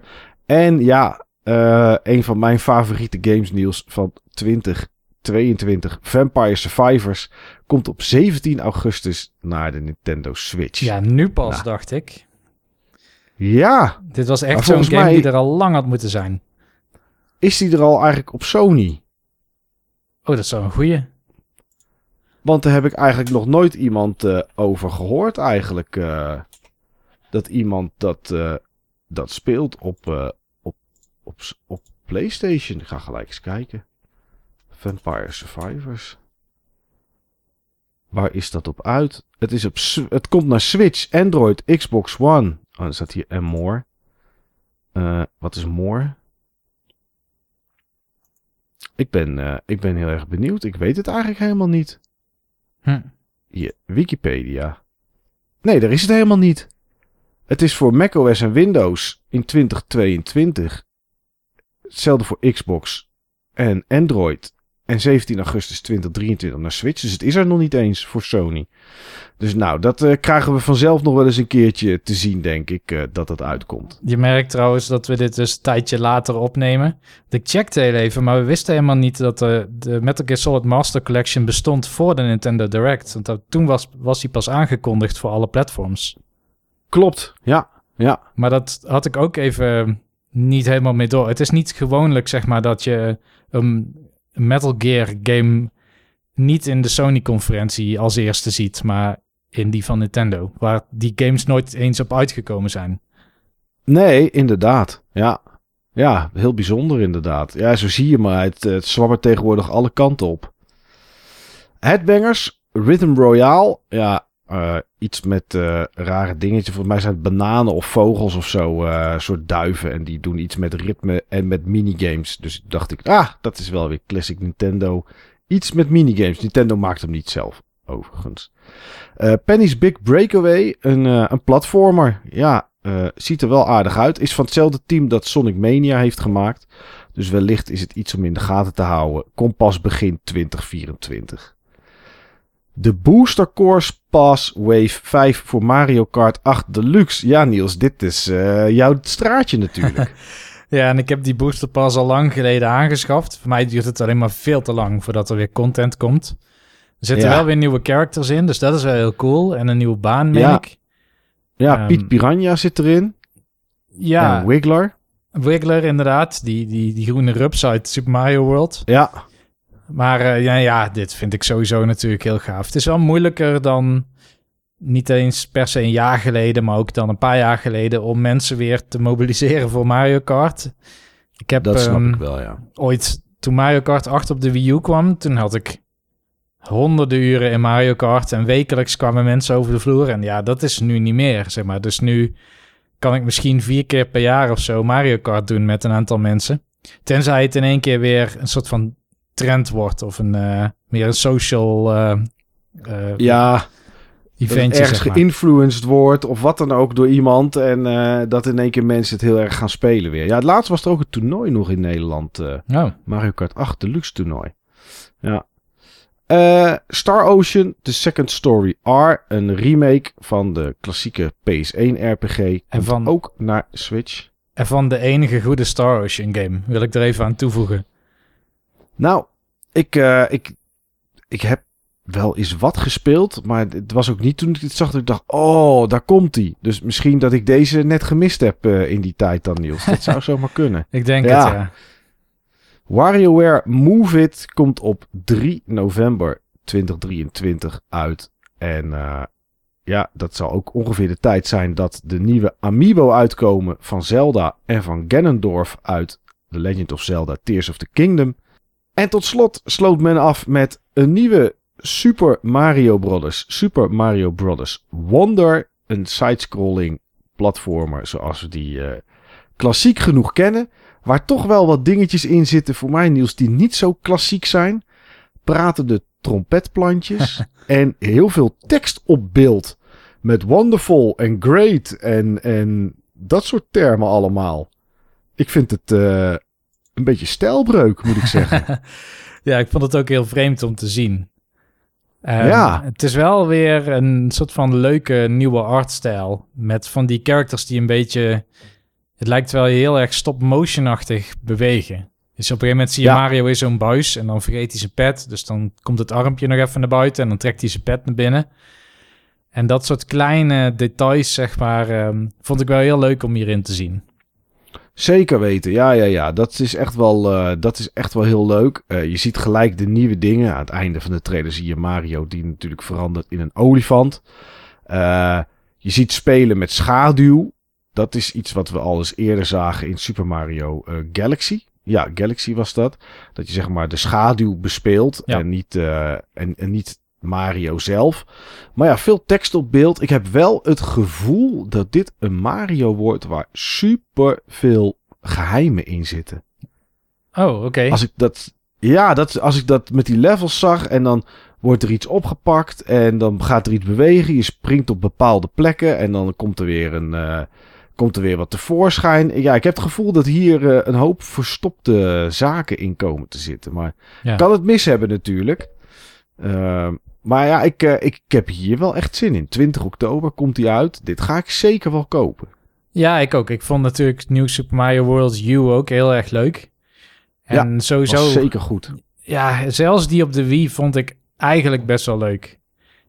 Oh, die was ook echt wel leuk. Ja, Ja, maar ja, weet je, hoe, dit is natuurlijk een beetje klassiek Mario. Voor ons natuurlijk ook. Eh, ja, dit blijft toch altijd mooi. Ja, en ik heb aan de deel op de Wii hele goede herinneringen. Volgens mij was het, even kijken, dat moet dan 2011 geweest zijn of zo. Toen was ik met mijn broer en eh, met Netrunner eh, in Japan voor een maand. En toen hebben we een aantal retro game cafés bezocht daar. En één was dus specifiek in thema van Nieuw Super Mario Bros. Wii.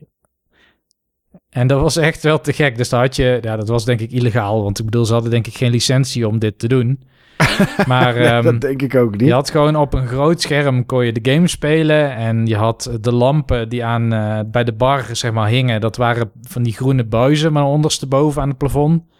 En zo was alles in Mario thema. En dan kon je ook van die Mario drankjes doen. Weet je wel, een, een Bowser cocktail of zo. En die was dan groen. Oh ja. Oké, oh dat is wel leuk.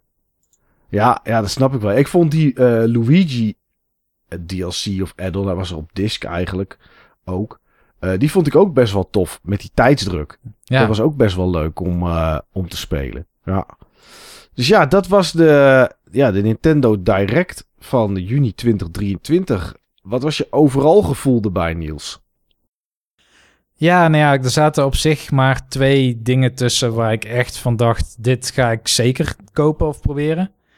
En dat Mhm. waren dan Mario Wonder en eh, die Mario RPG. Eigenlijk dan typisch gezien één game die ik al in het verleden heb gespeeld en één tamelijk zekerheidje. Dus ik lijkt lijkt wat risicovermijdend te zijn of zo. Ja, nou ja, goed. Als er voor de rest niet iets tussen zat waarvan je echt denkt, dit wil ik. Dan eh, ja, ja, eh, die booster, die Wave, uh, Oh ja. die Course Pass Wave 5. Maar ja, daar heb je natuurlijk al de pass voor gekocht, dus die zit er gewoon in. precies. Ja, en achteraf zat hij ook in ons abonnement, hè? Maar ja, Ja, ja, dat eh, ja. was veel ja, later natuurlijk. is- Maar nee, ja, ik, eh, laat het zo zeggen, als er bepaalde dingen populair worden, omdat ze in één keer eh, in YouTube-video's komen of in reviews supergoed worden beoordeeld, dan komen ze wel opnieuw op mijn radar. Maar ik ben eigenlijk al zo'n beetje alles vergeten wat er in de Nintendo Direct zat, behalve die twee dingen. Ja, ja, ja, herkenbaar hoor. Voor mij is het net zo. Het is wel grappig. Ik zit even op, eh op nintendolive.com te kijken. Daar kunnen mensen stemmen wat ze dan eh, boeiend vonden van de Nintendo Direct. En dat hebben meer dan 14.000 mensen gedaan. En eh, ja, op één staat Super Mario Bros. Wonders. Wonder. Op twee staat Super Mario RPG met 22%. En daarna is het met 5% Pikmin 4 en 1 en 2 en die Metal Gear en die Untitled Princess Peach game. En de rest krijgt bijna niet eens stemmen. Ja. Zoals Palia, Splatoon 3, Gloomhaven, en noem het allemaal maar op. Dat zijn mensen helemaal niet in, eh, helemaal niet in geïnteresseerd, joh. Dus ik, eh, ik denk dat je de twee eh top picks er wel uitgehaald hebt, inderdaad. En voor mij is het net zo trouwens. Voor mij zit er ook niks, eh, niks anders in wat, eh, wat heel erg boeiend was. Ja. Dus, eh, Hm, Maar ja het, ja, het is het zevende jaar van het platform. Ja, zo lang is het er al inderdaad. Vergeet het Ja. soms wel eens, maar dat is best wel lang. En dan komen er toch nog ehm, twee van dit soort games uit. Doe me een beetje denken aan toen op PlayStation 3 nog The Last of Us verscheen. Weet je nog eventjes ja, een goede titel erachteraan, waar mensen in de core audience zeg maar heel enthousiast voor wordt. En dan kun je daarna een ander platform eh, inluiden. Ja, nou ja, en ze hebben natuurlijk nog wel voor, eh, voor 2024 die Peach game en eh, die Luigi's Mansion remake en die Detective Pikachu. Oh ja, Dus op zich hebben ze voor 2024 hebben ze ook nog wel, wat, eh, nog wel wat staan. Maar ik denk wel dat dit een beetje de laatste games zijn, grote games van Nintendo voor dit platform. Ik denk toch wel dat we volgend jaar, niet dat die er al is, maar dat we een nieuwe Switch of wat dan ook aangekondigd krijgen. Wat denk jij? ja dat denk ik ook. Het moet bijna wel, hè. Zeker als ze mee willen met wat nieuwere games die uitkomen. Ik bedoel, eh, Sony en Microsoft laten langzaam PS4 en Xbox One. Ze laten die zeg maar los. Dus ja, Nintendo moet ook wel, als ze nog wat anders willen dan, eh, dan hun eigen games die, eh, die groot zijn. Ja. Oké, nou, tot zover deze tussenvoeging dan, Niels. Geen idee wat er hierna komt. Volgens mij de Game Talk. Ik vermoed het wel, ja. En ja, dat zeg je hierna dan ook En- weer. Ja, dat zeg ik dan ook weer. Dus dat ga ik nu niet meer doen. Ik eh, hou gewoon voor nu mijn mond.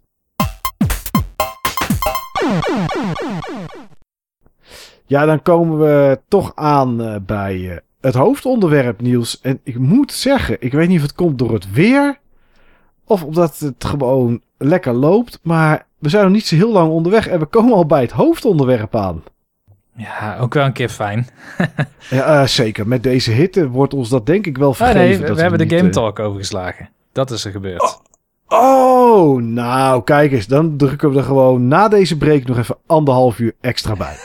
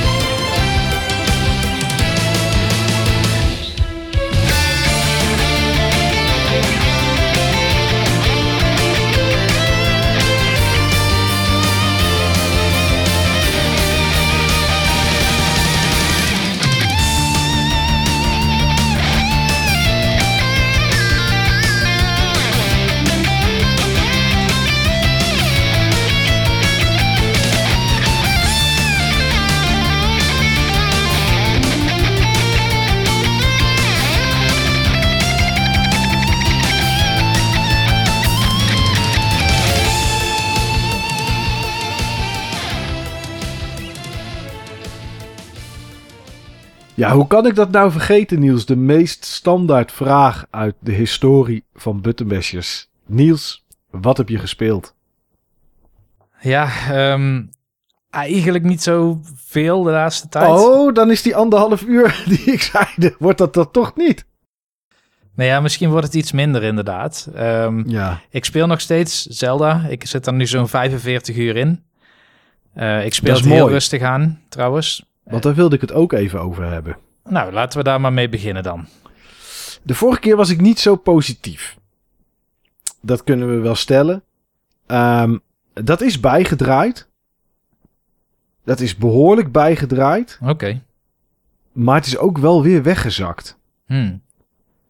Ehm, ik weet natuurlijk niet hoe ver jij bent. Ja, dat is heel moeilijk uit te leggen in dit spel. dat je alle kanten Ja. op kan. Dat klopt. Maar je hebt natuurlijk voor de main story wel een soort van goal. Ja, En ehm, laat ik zo zeggen, dat lijkt tot op heden best wel veel op Breath of the Wild. En ik zit daar nu op de helft van. Om het maar een beetje cryptisch te zeggen. De mensen die de game eh, eh, spelen of gespeeld hebben. Je hebt wat objectives die je in ieder geval moet doen. En daar zit ik nu van op de helft. En dan snap je hopelijk wat Ja. ik bedoel. maar dat heb ik ook. Ik heb dat ook ongeveer. Oké. En ik moet zeggen dat daarna ik wel een klein beetje de interesse ben verloren. Ehm, ja, Wa- waarom dan, zeg maar? Juist omdat, Ja, omdat het eigenlijk de state weer een beetje wordt gereset. Omdat je weet, oké, ik heb nu deze cyclus doorgemaakt en nu moet ik er nog één. Ja, ik denk het wel. Ik denk dat het te veel lijkt tot op heden op Breath of the Wild voor mij. Hm. Ik denk dat dat toch is dat me een beetje, beetje tegenstaat. Ik heb dit allemaal al een keer gezien. Je hebt heel veel shrines. Nou, die had je ook in het vorige deel. Je hebt de Korok seeds die je kan verzamelen. Had je ook in het vorige deel. Ehm, je hebt weer de, de stallen die je, die je moet ontdekken. Je hebt een, een paal waar je dan nu omhoog geschoten wordt. Maar de vorige moest je dan beklimmen. Maar je hebt weer palen die de gebieden openmaken. In de vorige game had je memories. Ik ga niet zeggen wat het nu zijn, maar zo'n systeem heb je nu ook weer, zeg maar. Ja. En dan heb je dat 1 vierde, 2 vierde, 3 vierde helemaal waar we het zeg maar over hadden. Ook dat zat in de vorige game. Er zitten een hoop dingen in die niet in de vorige game zaten. Want er zitten veel meer sidequests in die ook veel beter te tracken zijn. Want dit is volgens mij de eerste Zelda echt met een soort questlog. Denk ik. Ik denk Nou, niet dat dat de- in Breath of the Wild zat. Die had de Breath of the Wild ook. Oké, wel. Oké, nou dat was me dan even van de radar afgevallen. Ook dat zit er dus weer in. Nee, ja. Ja. dat is, dus het is zoveel van hetzelfde, zeg maar. Er, er zit wel iets extra's bij. En dat is natuurlijk de lucht. Hè. We hebben de verticaliteit, in ieder geval de lucht in. Ja. Ehm, maar ja, dus ik heb er zo'n tussen de 35 en de 40 uur in zitten. En ik heb niet echt meer de noodzaak of de drang om verder te spelen. Ja, ik zit dus 45 uur erin. Ehm, ik heb ook twee van de vier, zal ik maar zeggen, gedaan. Ja, ja, ja. Ehm, maar het grootste deel van de tijd zit ik onder de grond. Want dat vind ik het Hmm. leukste aan deze Zelda.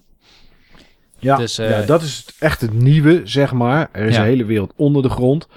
Niet echt een spoiler, want dan kom je vrij snel achter. Volgens mij, eh, nou, zodra je de tutorial uit bent, eh, ben je, of in ieder geval dat eiland, Sky Island af bent, dan ben je binnen een uur onder de grond. Dus zoveel bijzonders is dat inderdaad niet. Maar ja, dat is wel een heel nieuw gebied. Het is natuurlijk donker en dat soort dingen allemaal. Dus dat is best wel, best wel spannend en goed gedaan. Ja, Maar ik weet, niet, ik weet niet of dat voor mij, zeg maar. Ik heb er nog niet zo heel veel gelopen. Of dat nou echt iets toevoegt om die game helemaal om te draaien. ja, ja. Dus Als je begrijpt wat ik bedoel. Ik weet niet, want wat ben jij daar beneden aan het doen, Niels, onder de grond? Ja, vooral aan het verkennen. Ja, En daar kan ik mezelf echt helemaal in verliezen. Ik had vorige week zelfs, ben ik een dag maar gaan thuiswerken, omdat ik dacht tijdens het ontbijt met de koffie heel eventjes de depths te gaan exploren. En toen ik Ja. naar de klok keek, was het al kwart over tien. oké. En dan ja. had ik al meer dan een uur op mijn werk moeten zijn. Dus dat werd hem niet meer. Hmm.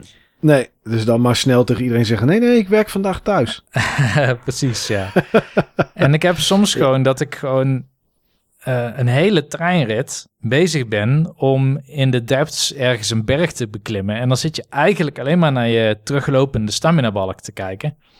Ja. Maar dat is super spannend, want je, omdat je geen hand voor ogen ziet, je ziet ja eigenlijk net voor ogen zal ik maar zeggen.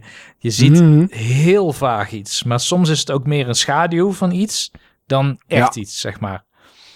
Ja, en, ja, je hebt wel een manier om op te lichten, maar ja, als je aan het klimmen bent, kan je daar weinig mee. Ja, nou, maar die sfeer die je dan hebt, zeg maar, dat vind ik de allersterkste, zeg maar, onveilige, duistere sfeer die ik heb gehad in een game sinds Metroid Prime 2.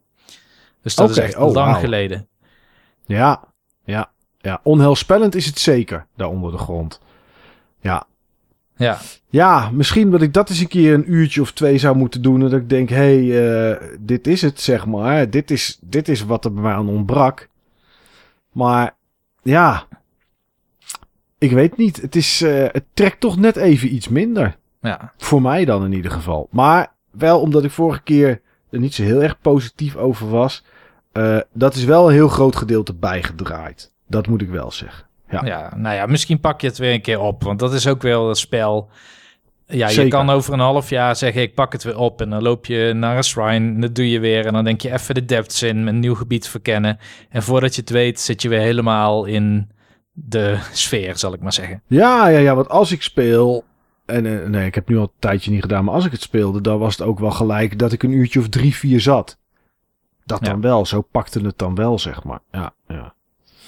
Oké. eh, nog wat anders naast, eh Nou ja, naast Zelda. als jij zegt van ja, de- je was wel bijgedraaid op Zelda, ten positieve eigenlijk, sinds de vorige keer dat we het bespraken.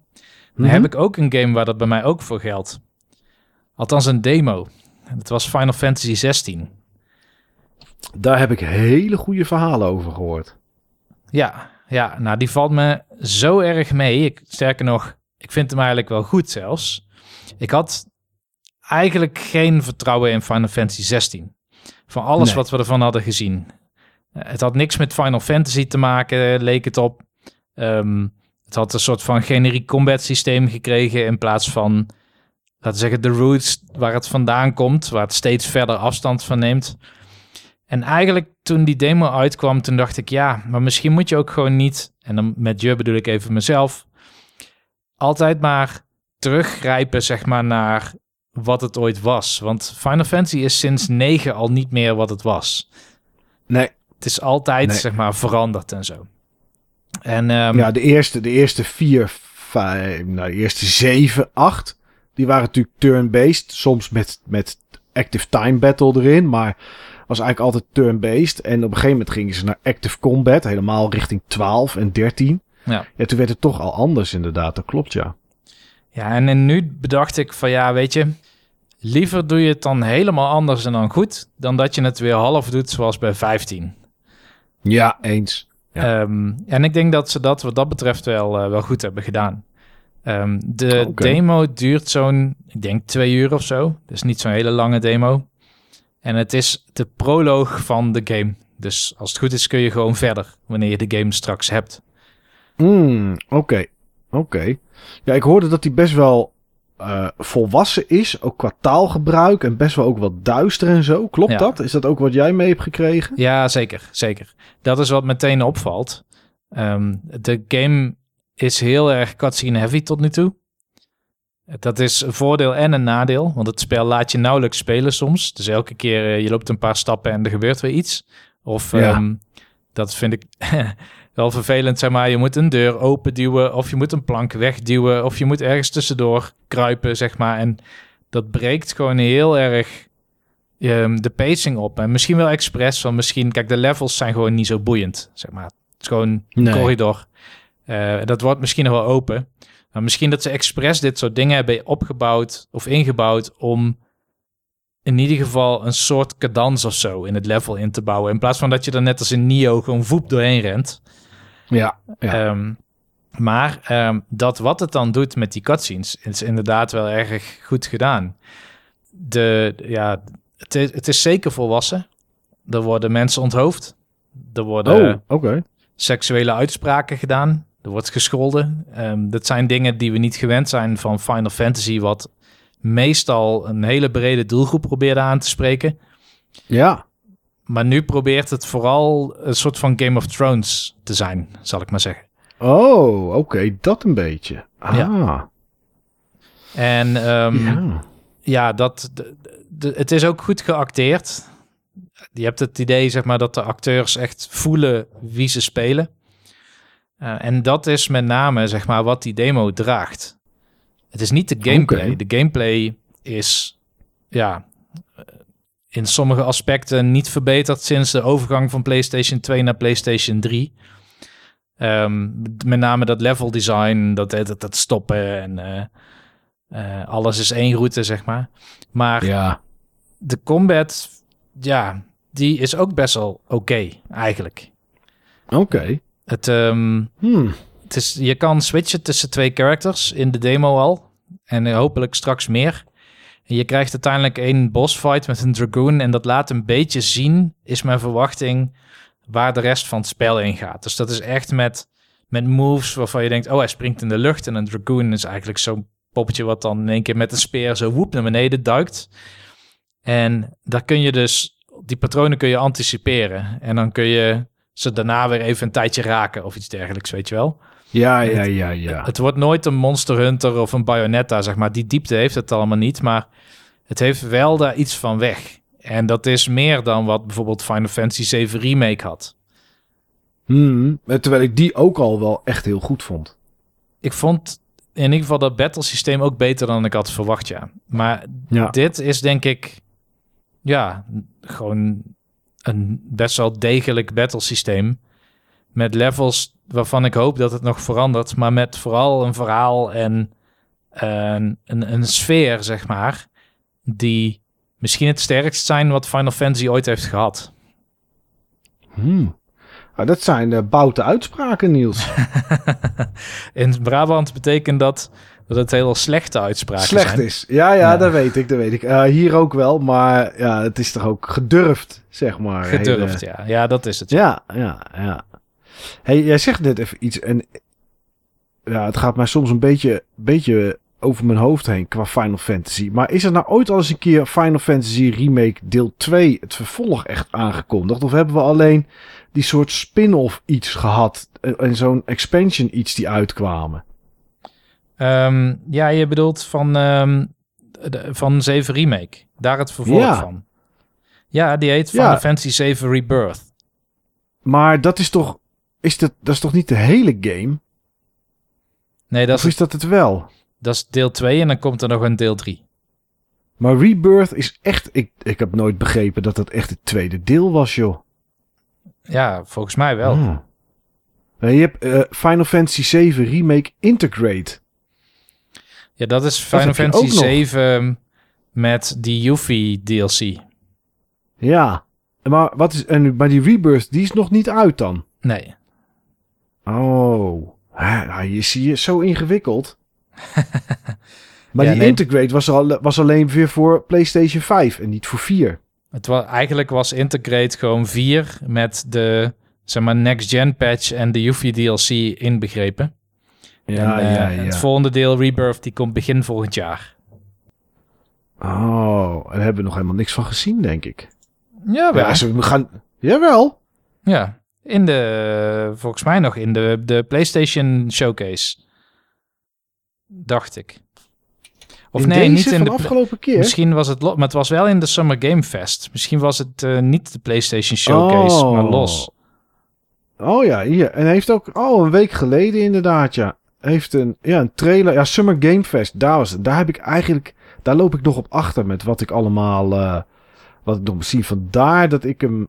Dat ik hem gemist heb eigenlijk. Ah, ja, ja, ja, ja. Oké, nou goed. Dan is dat voor mij eh, ook, eh, ook weer even helder. Eh, ja, heb je nog iets anders, Niels, dat je denkt dat moet ik even noemen? Ehm, nee, ik denk dat ik het hierbij hou. Oké. Nou ja, dan heb ik nog wel één dingetje. ehm, wat ik gespeeld heb, waar ik aan begonnen ben. En dat is Diablo 4. Oh, oh oké. dat, Ik ga eh, voorover zitten. Ja. Ja, ik heb dat gekocht omdat ik dacht van, eh, ik, ah, het, is toch wel, het is toch wel lekker en het is toch wel goed. Eh, ik heb wel even de reviews afgewacht, ondanks dat ik de demo had gespeeld. Maar dan had ik alle cutscenes doorgedrukt en dan had ik gewoon, wilde ik gewoon een beetje de feeling krijgen hoe het met controller speelde. Want 3 speelde ik destijds op PC. Ja, jeetje, wat een grote game is dit, Diablo 4. En dat wil, zegt niks over of ik het goed vind of niet, maar het is echt gigantisch groot. Je moet zoveel tijd hebben, wil je alles zien en alles doen in deze game. Dat is niet normaal. Ik, ehm, ik ging van de week even zitten en ik ging gewoon een dungeon. Er was niet eens een sidequest in, gewoon een dungeon doen. Het kostte me gewoon een uur om één dungeon te doen. Hm. Ehm, en dat is niet omdat ik 30 keer dood ging. Dat ging ik wel bij de boss, maar eh, dat, ja, hoe dat zit weet ik niet, maar dat tik ik zo nog wel even aan. Maar het is, ehm, ja jeetje, het is, heel, het is echt heel erg goed, Niels. Het is echt heel erg goed. Kijk, ik heb twee nooit zo heel veel gespeeld, dus ik vind het heel lastig om te vergelijken. Of het meer twee is, of dat het meer drie is. Maar van alles wat ik lees zit het eigenlijk tussen twee en drie in. Ehm, het is groots. Eh, het is uitdagend. De combat voelt super lekker. De skill tree is best wel uitgebreid. Waardoor je echt wel keuzes moet maken. En ik denk dat dat meer richting 2 gaat met. ehm, kijk, voorheen had je. Was het eigenlijk een beetje logisch. Kon je vaak tussen één of twee skills kiezen per klas. Voor als je geüpgrade werd, dan weet je level 55. En dan kwamen er twee skills vrij. Of een of één passieve of wat dan ook. En die koos je dan en dat was het. Ja, nu maak je keuzes tussen vier, vijf skills per, per, ja, per, per keer, zeg maar, als je, als je, als je geüpgrade kan worden.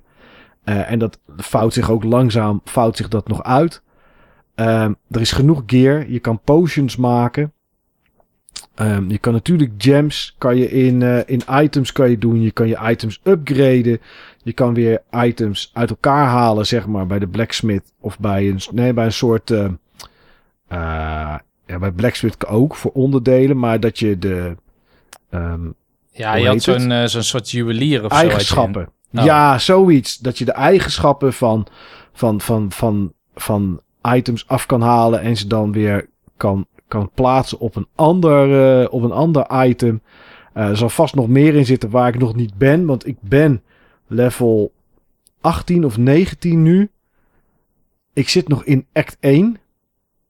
Ik weet niet hoeveel er zijn. Volgens mij vier of vijf. Dacht ik ergens gezien te hebben. En ik heb twee gebieden nu pas open. En ik heb er denk ik een uur of 15 of zo in zitten op dit moment. Dus het is echt heel groot. Het, is, eh, het verhaal is goed. Het ziet er super uit. Geluid is heerlijk. Het is echt ouderwets hakken. En ook echt wel spannend. Ik heb hem, eh, je kan kiezen als je begint of je tier 1 of tier 2 wil spelen. Ik heb hem op tier 2, dus op tier 2 gezet. En ik kom met veel spanning, inspanning en concentratie de dungeons en allemaal goed door. Totdat ik bij de bazen kom. Dan merk je wel, ik heb, ik heb gekozen voor een barbarian. Dan merk je wel dat ranged schijnt wat prettiger te spelen tegen bosses dan, eh, dan melee klas. Want ja, ik moet dichtbij staan. Ik kan moeilijk wegrennen en mijn skeletjes alles laten doen als ik als necromancer ben. Of schieten van op afstand als mage. Dus dat is misschien waar ik mezelf een beetje in de voet heb geschoten. En misschien moet ik mijn personage gewoon wat beter balanceren. Dat zou natuurlijk ook kunnen. Maar het is echt, oh, het is zo lekker om te spelen. Als je die wereld inloopt, het is, ja, het is echt goed door Niels. Het is echt goed.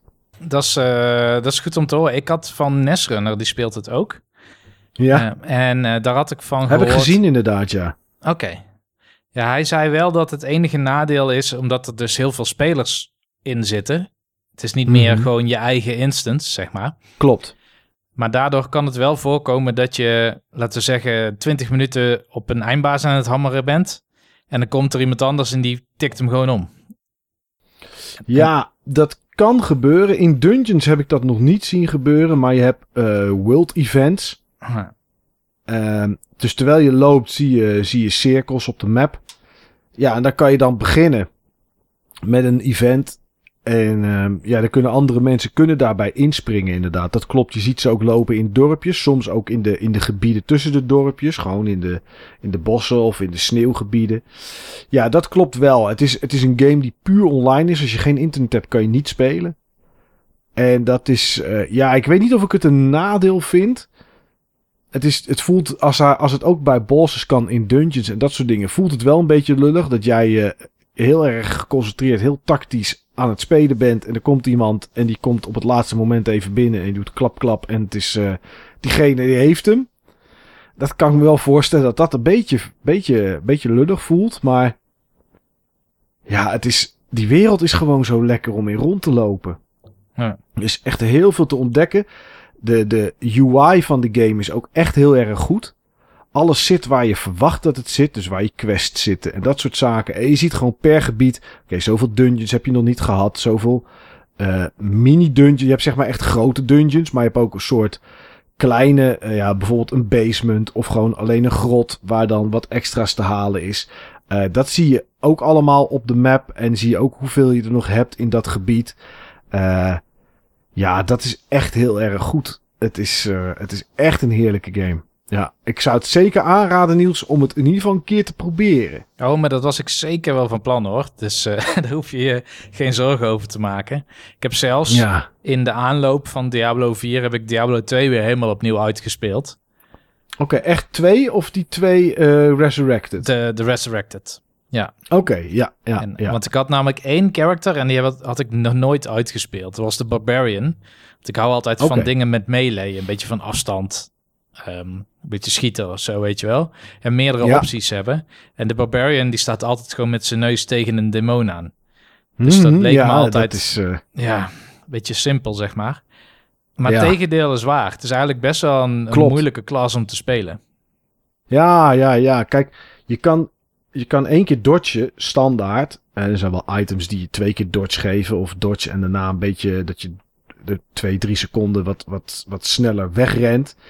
Ehm want dat heb je wel echt nodig als barbarian zijnde. En dat merk ik nu.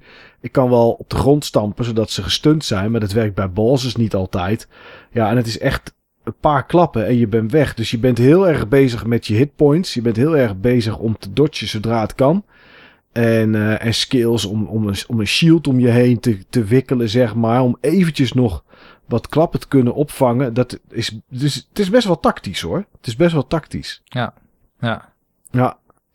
Dus ja, wat er voor de rest nog allemaal in zit, geen idee. Ik heb nog niet eens een paard om, om te rijden, zeg maar. Dus ik zit echt nog in het begin. Maar ja, ik laat me elke keer afleiden door die sidequests. En die kan je ook blijven doen, want de game schaalt mee. Dus als je een sidequest oppakt op level 12 en je bent level, level 15, dan is die sidequest ook voor level 15. Dus ergens is dat prettig. Aan de andere kant had het ook lekker geweest als het niet zo was. Dan kon je er sneller doorheen door dat soort quests. Maar dan is de reward ook weer minder. Dus ja, ik denk dat dit wel de beste keuze is om het eh, op die manier te doen. Maar het is, eh, ja, het is echt een lekkere game. Ik, eh, ik speel nog steeds niet superveel. Maar als ik speel en ik speel dit, dan zit ik wel echt te genieten. Nou ja, ik denk dat dat het voornaamste is wat er moet als je games speelt. Daar doe ik het wel Ehm, voor, althans. Ja.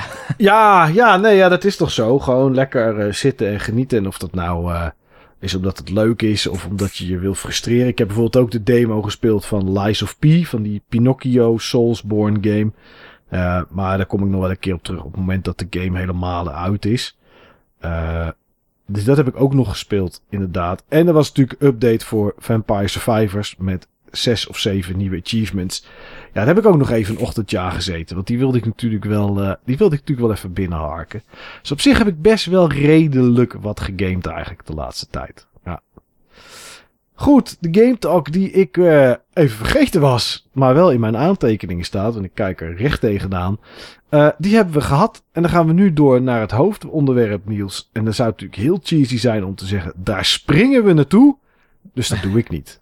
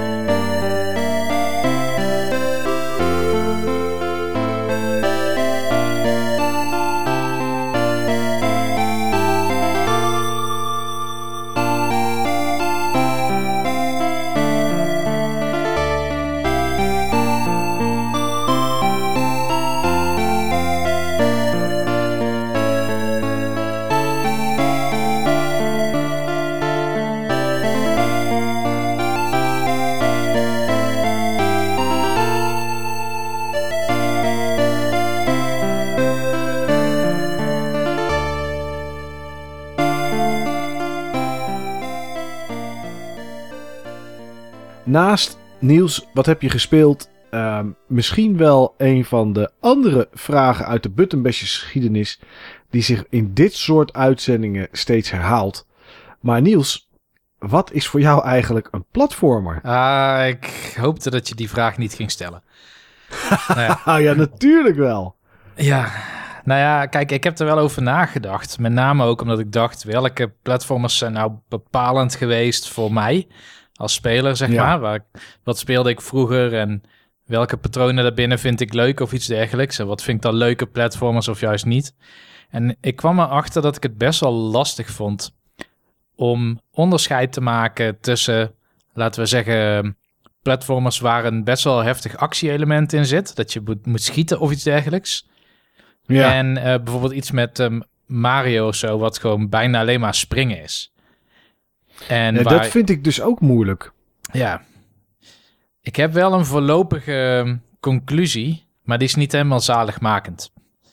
Nou ja, maakt niet uit. Ik bedoel, het is niet zo alsof we hier uh, voor de klas staan en dat wat wij zeggen natuurlijk waar is. Dus uh, wat is het dan nu, zeg maar?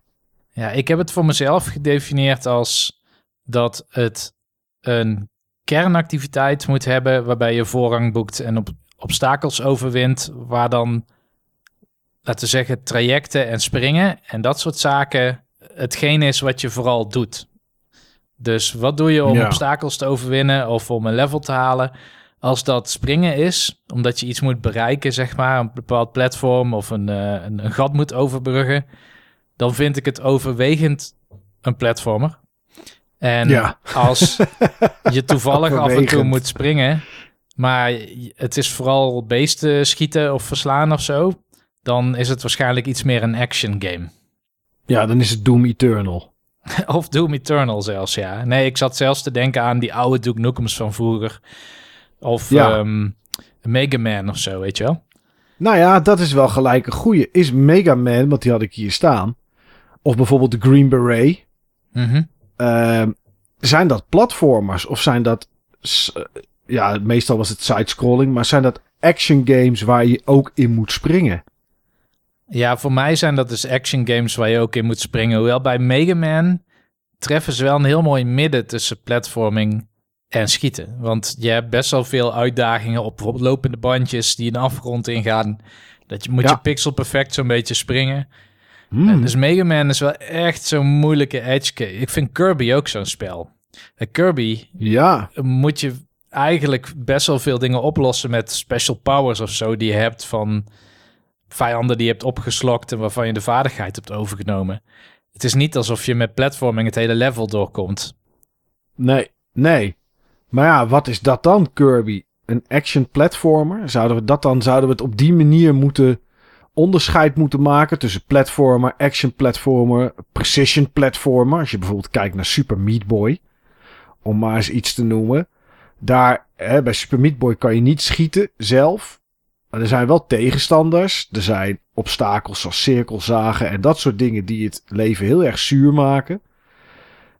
Ja, is dat dan ja, voor mij is dat wel een platformer, hm. Super Meat Boy. Ja, zeker. Voor mij is Mega Man, Mega Man ook eigenlijk een platformer. Maar ja, weet je, als je inderdaad kijkt, een platform is iets waarbij je loopt en springt en soms een beetje schiet. Ja, dan zou je ze kunnen zeggen, Uncharted is ook een platformer. En dat is het natuurlijk niet. Dus het is wel een lastig platform. Ja, platform. Nou ja, ja. Ik laat het zo zeggen, voor deze aflevering ben ik gewoon tevreden met het is een platformer als je denkt dat het een platformer is. Ja. Ja, ik denk dat dat ook het beste is, toch? Want ik bedoel, anders is het heel moeilijk om daar onderscheid in te maken wat wat is. Want wat is bijvoorbeeld Cuphead? Uh, ja, nou ja, ook weer zo'n edge case inderdaad. Ja, er zitten, er zitten stages in waarbij je echt aan het lopen bent, aan het springen, maar ook aan het schieten, die ik wel platform vind. En je hebt gewoon een soort boss battles, waarvan ik denk, ja, dat vind ik nou niet echt platformen. Dus ik vind het wel lastig hoor, wat nou een platformer is. Maar dat denk ik wel gelijk. Als je nou kijkt hè, door de geschiedenis heen. Uh, Oké, het is er nu nog wel, Flight Simulator. Maar veel minder dan dat het vroeger was. Point-and-click adventures zijn er ook nog wel, maar het is minder groot dan dat het vroeger was. Real-time strategy games, zoals Command Conquer, Star eh, StarCraft, eh, noem het maar op. Waren vroeger veel groter dan dat het nu is. Dat is bijna helemaal verdwenen.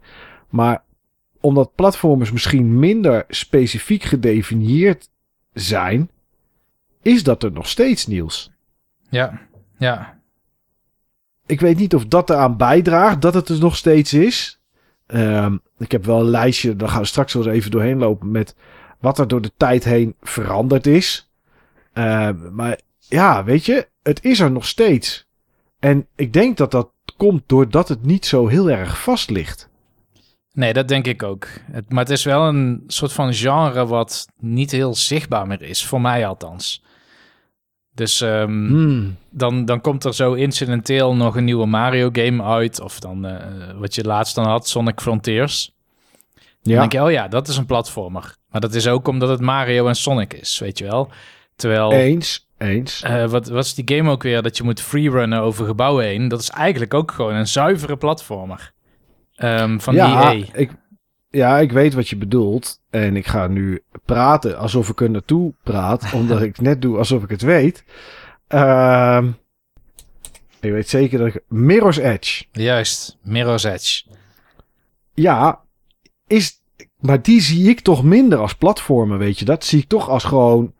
Ja, een third-person action game. Hm, oké. Okay.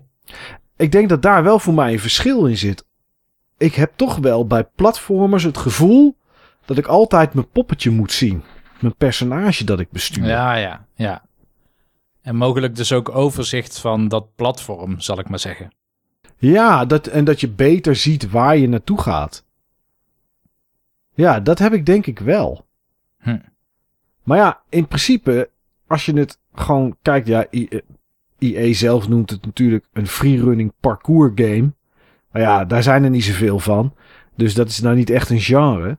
Maar ja, ergens heb je wel gelijk. Het is springen, het is vasthouden aan dingetjes, het is rennen. En hier en daar zit er wel wat actie in. Uh, maar dat is minder met schieten en meer met slaan. Dus ja, is dit een, uh, is, is dit een platformer dan, Niels? Ja, ik vond van wel. Want je ja. was bijna alles los je op met platforming. Ja, ja, daar zit wel wat in. Daar zit wel wat in. Um, dit is voor mij een genre waar denk ik wel een klein beetje mee begon. Omdat, en ik denk jij zegt van, hè, net van, ja, games. Af en toe denk je, oh ja, er zijn ook nog platformers. Maar ik denk dat we ze vooral een beetje vergeten, omdat er natuurlijk heel veel genres tegenwoordig zijn. Dus er is altijd wel iets dat geen platformer is, zeg maar. Mhm. En in het begin had je ze veel en veel meer. Alleen daar vind ik het ook al lastig om, om te kijken van, is dit een platformer? Kijk, als je gaat kijken naar de geschiedenis, dan zegt bijna iedereen, de allereerste echte platformer is, zeg het maar Niels. Um, is dat die, die Atari game waar je dan, uh, hoe heet Nee. die ook weer? Nee? Oh, Nee, jij bedoelt, bedoelde jij Pitfall? ja, die bedoelde ik. Ja, nee, nee, Pitfall was later. Iedereen zegt toch eigenlijk, het is de game uit 1981, namelijk Donkey Kong. Hmm, Oké, oké. Oké. Ja, is dat, een, is dat een platformer? Ja, weet je, omdat Donkey Kong best wel iteratief is. Mhm. Het is gewoon elke keer in een bepaalde stage en dat dan herhaaldelijk doen, zeg maar. Had ik dat niet in mentaal gekoppeld aan het genre platformer. Maar ook daar, ja, uiteindelijk springen en platforms Ja. bereiken staat wel centraal. Dus het klopt Ja, volgens wat ik daar Ja. heb gezegd. ja, ja, je kan wel een hamertje pakken om soms een tonnetje kapot te slaan. Maar meer dan dat is het niet. Het is puur springen, precies proberen te springen. Over tonnetjes heen, trapjes op. Ga ik wel, ga ik niet? Spring ik nu wel, spring ik nu niet? Dus in de basis is het natuurlijk wel een platformer. Ja. Alleen het is niet een platformer waarbij je van links naar rechts loopt. Kijk, dat kwam later. Dat, dat, dat zijn de side-scrolling games die we kregen. En dat duurde niet heel veel langer. Maar er zijn zoveel games uit die tijd die vooral nou ja, bijna alles op één scherm afspeelden. En er was er eentje. En die valt eigenlijk onder arcade game. Maar ja, ik vroeg me af, was dit nou ook een platformer? Nee, je deed niet springen. En misschien was het meer puzzelen, maar bijvoorbeeld Mr. Do. Ehm, ja, die, daar heb ik van gehoord, maar ik ken hem niet. Oh, oké. Ja, Mr. Do was eigenlijk gewoon een... Je had een, een scherm, eh, meestal groen. Want het was meestal iets met gras. Uh, nou, was ook met blauw. Er lagen vaak kerstjes of wat dan ook. En je moest die eigenlijk gewoon oppakken. En er waren tegenstanders die dan rondliepen. En jij baande je een weg er doorheen. En die tegenstanders die volgden dan de randen van wat jij had gegraven, zeg maar. Ja, weet je, is dat een platformer? Uh, Burger Time. Hm. Is dat een platformer of is dat meer een puzzelspelletje? Ja, of um, die uh, Loadrunner van de Bitmap Brothers. Ja. Oeh, dat was ook een lekkere. Ja, ik weet het niet. Ik, ik zou Loadrunner zou ik gelijk zeggen is een platformer. Maar je kon wel springen. En je kon gaten maken in de grond om dan tegenstanders in te laten vallen. En voor de rest moest je, moest je dingetjes oppakken. Ja. Ja, lastig. Ik denk ik in het begin was het denk ik wel een lastig genre. Ja, later ook, want we hadden het net al. Wat is Mega Man? Mhm. Ja, zijn dit games die je toen, die toen speelde, Niels? Of die je later bent gaan inhalen om het eens een keer... Nee, Mr. Do dan in dit geval niet. Maar dit soort oudere games, heb je dat later ingehaald om eens te kijken wat is het? Of is het gewoon daar gebleven eigenlijk in die tijd en uh, zoek het maar uit? Nou, iets als Loadrunner, die had ik al heel snel. Dat had ik op mijn CGA-computer al, waar we het vorige aflevering over hebben gehad. Ja. Ehm, en in die tijd had ik ook Alley Cat, wat ook een platformer is. Tenminste, zie ik als een platformer. Mhm. En, eh, en Prince of Persia. Ja, dat, is, dat vind ik wel echt een platformer. Best wel ook actie, maar wel echt met springen Ja. en dat soort dingen allemaal. Ja, je, had, je had inderdaad dat je moest zwaard vechten of zo. Ik vond het Ja, zo'n wazige game in die tijd, want je had enorme tijdsdruk. Omdat ja, je had een uur. een uur zelfs, ja. ja. Ja, En eh, ja, ja. Het springen Eigenlijk was... gewoon de eerste, de eerste rook, rook-like. Niet eens rook-light. Ja, Het precies. was de eerste rook-like. Want als je het binnen 60 minuten niet haalde, wist je niet wel welke kant je op moest. Ehm, ik Jeetje. ken het spel vooral van eh Print Spatie Megahit en dan Shift F9. Ehm, want dan heb je oneindig levens. Ja, dat was wel een stuk prettiger inderdaad. Ja, maar Ja. ehm, ja, kijk, dus ik, speelde platformers echt al heel erg vroeg. Het waren echt een van de eerste games die ik ooit speelde. En dat was nog voordat Ja. ik een NES had. Toen speelde ik platformers op de, op de PC, op MS-DOS. Maar. Mr. Ja, Do want ik of zo hier- niet. Nee, ik zie hier inderdaad Loadrunner. Loadrunner is uit 83. Toen werd het al gemaakt inderdaad. Hm. En ze noemen het een puzzle platform game. Ja, Oh, het deze is dat natuurlijk zo. Ja, ja. Ja, ja puzzle platform game. Dat is wat ze, dat is wat ze, wat ze eraan geven als, eh, als genre. Ja, daar begon het allemaal mee. Met games die binnen één, eh, één scherm zich afspeelden. Eh, en al vrij snel kregen we sidescrolling. Kregen we dingen die leken op Super Mario Bros. Zoals toen het echt heel populair werd. Ja, ik ga toch nog een keer vragen, Niels. Ik, ik kende de game wel, maar ik had het ook niet geweten. Heb je enig idee wat de eerste sidescrolling platformer was? Nou, als jij zegt, ik kende de game wel. Hmm.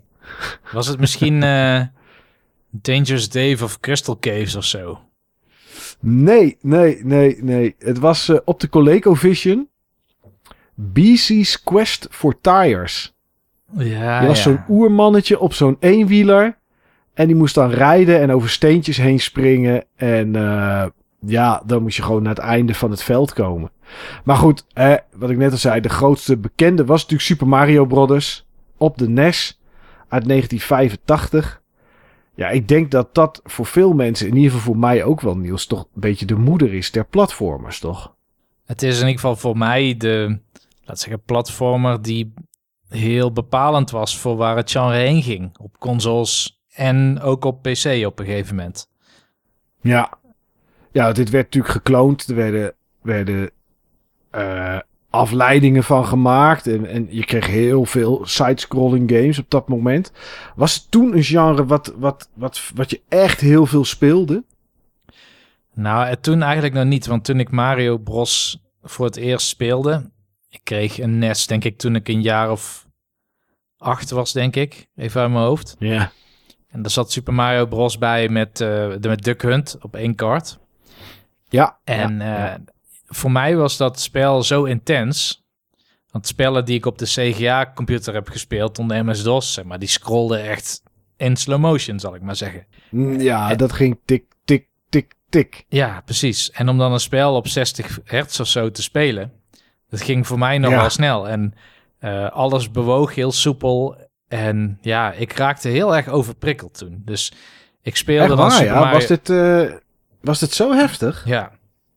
Ik speelde Super Mario Oh. Bros 1 en na een paar pogingen lukte het dan mij om level 1 uit te spelen. En dan zette ik de NES gewoon uit. Want ik was klaar.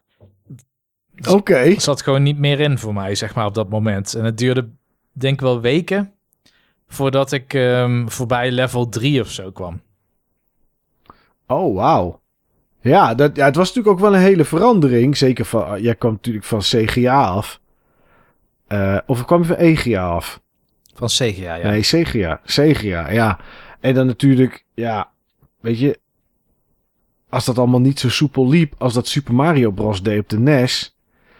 Ja, dat, dan, en, en wanneer kwam dan het moment dat het wel, zeg maar, meer klikte? eh, En dat, dat je dit wel beetje trok, zeg maar. Want ook op de NES zijn natuurlijk zoveel platformers geweest. Ja, ik denk eigenlijk dat dat zo'n beetje klikte bij Super Mario Bros 2. Ehm, Oké. Want ondanks dat ik Mario Bros best wel heftig vond in het begin, vond ik het wel een leuk spel. En eh, toen Mm. Mario Bros 2 werd aangekondigd, toen dacht ik wel van, oh ja, dit wil ik wel eens, eh, ik wil wel eens gaan spelen. Mario Bros 2 ben ik ook veel dieper ingesprongen als, eh, als kleine jongen, zeg maar. Vergeleken met de eerste Super Mario Bros. Die vond ik nog Ja. best wel pittig en tamelijk arcadey, zeg maar. Dus die levels, die, die draaien echt gewoon puur om, om je skill. Er zit ook heel Ja. weinig visuele saus overheen. Vergeleken met 2, wat dan echt worldbuilding heeft. En wereld in de Sahara, wereld in de sneeuw, in de lucht met lieveheersbeestjes die op klimop-planten lopen. Een muis die bommen Onder gooit. en- water. en onder water, ja. Dus ja, Super Mario Bros. 2 was gewoon... de- voegde gewoon heel veel toe voor de beleving, wat de eerste niet deed. Ja. En, en andere platformers dan, Niels, in die tijd op de NES. eh, DuckTales, eh, Darkwing Duck, eh, ja, eh, Hmm. Battletoads, Ninja Gaiden. Toch ook, ja, nou is misschien een beetje op het randje. Bubble Bobble, dat soort, dat soort games. Was dat, trok dat jouw aandacht? Ik denk het niet, want volgens mij was ik primair met PC bezig. De NES was gewoon voor erbij. Ehm, ik kan Ja. wel voorstellen dat ik... Nou, heb ik voor de NES spellen gehuurd? Ik denk het niet. Volgens mij was het pas bij de Super Nintendo. En daar heb ik wel veel platformers gehuurd. Maar de NES... NES was voor mij gewoon Mario en Turtles. En dat was het. Hmm, Turtles, dat was het. Dat is Ja, nog een ja. eentje. Turtles. Dat is ook een soort platformer trouwens. Dat, ja, eh, zeker die, ja, op de, SNES vond ik het meer side-scrolling beat-em-up. Ja. Maar op de NES was het zeker wel een platformer, ja. Ja, dus die heb ik Ja. best wel veel gespeeld ook. Eh, ook op mijn CGA trouwens, want hij is ook geport naar MS-DOS. En dan draaide hij lekker op, eh, op, op 6 frames per seconde of zo. Dus dan was het makkelijker om van die beestjes aan te zien komen. Oh, dat is wel, eh, ja, dan kon je, ja, kon je wel makkelijker springen inderdaad. Dat klopt, ja. Ja, maar Turtles, ja, dat, dat was misschien een beetje action platformer of zo. Maar dat, dat heb ik ook wel op de NES gespeeld, ja. Maar ja, DuckTales kwam volgens mij bij mij pas later. Misschien heb ik het ooit geleend van iemand. Maar ja, nee, die, die, die Capcom games, zeg maar, die zo populair zijn geworden op de NES qua platformers. Die heb ja, ik alle- Ghost and Ghost, als je dat als platformer zou willen zien, bijvoorbeeld. allemaal pas in 2010 of zo eh, voor het eerst Oké. gespeeld. Oh, wauw. Echt gewoon later pas. Ja, ja, ik zat in die tijd natuurlijk Commodore 64. Ik had natuurlijk geen NES toen het uitkwam en ook geen SNES. En daar had je ook wel heel veel platformers. Tenminste, ja, als je ze allemaal als platformers mag, mag bestempelen. Natuurlijk de Great Gianna Sisters. Nou ja, goed, we weten allemaal hoe dat natuurlijk zit. Hè? De, de Mario-kloon die er natuurlijk was. Maar ook bijvoorbeeld ehm, eh, Wonderboy. vond ik toch ook wel een platformer. Oh ja. App, Apple Cider Spider. Of Apple, C- ja, Apple Cider Spider. Eh, volgens mij is dat alleen naar de Commodore 64 uitgekomen. En dat was echt heel erg simpel. Oh, en de Apple II.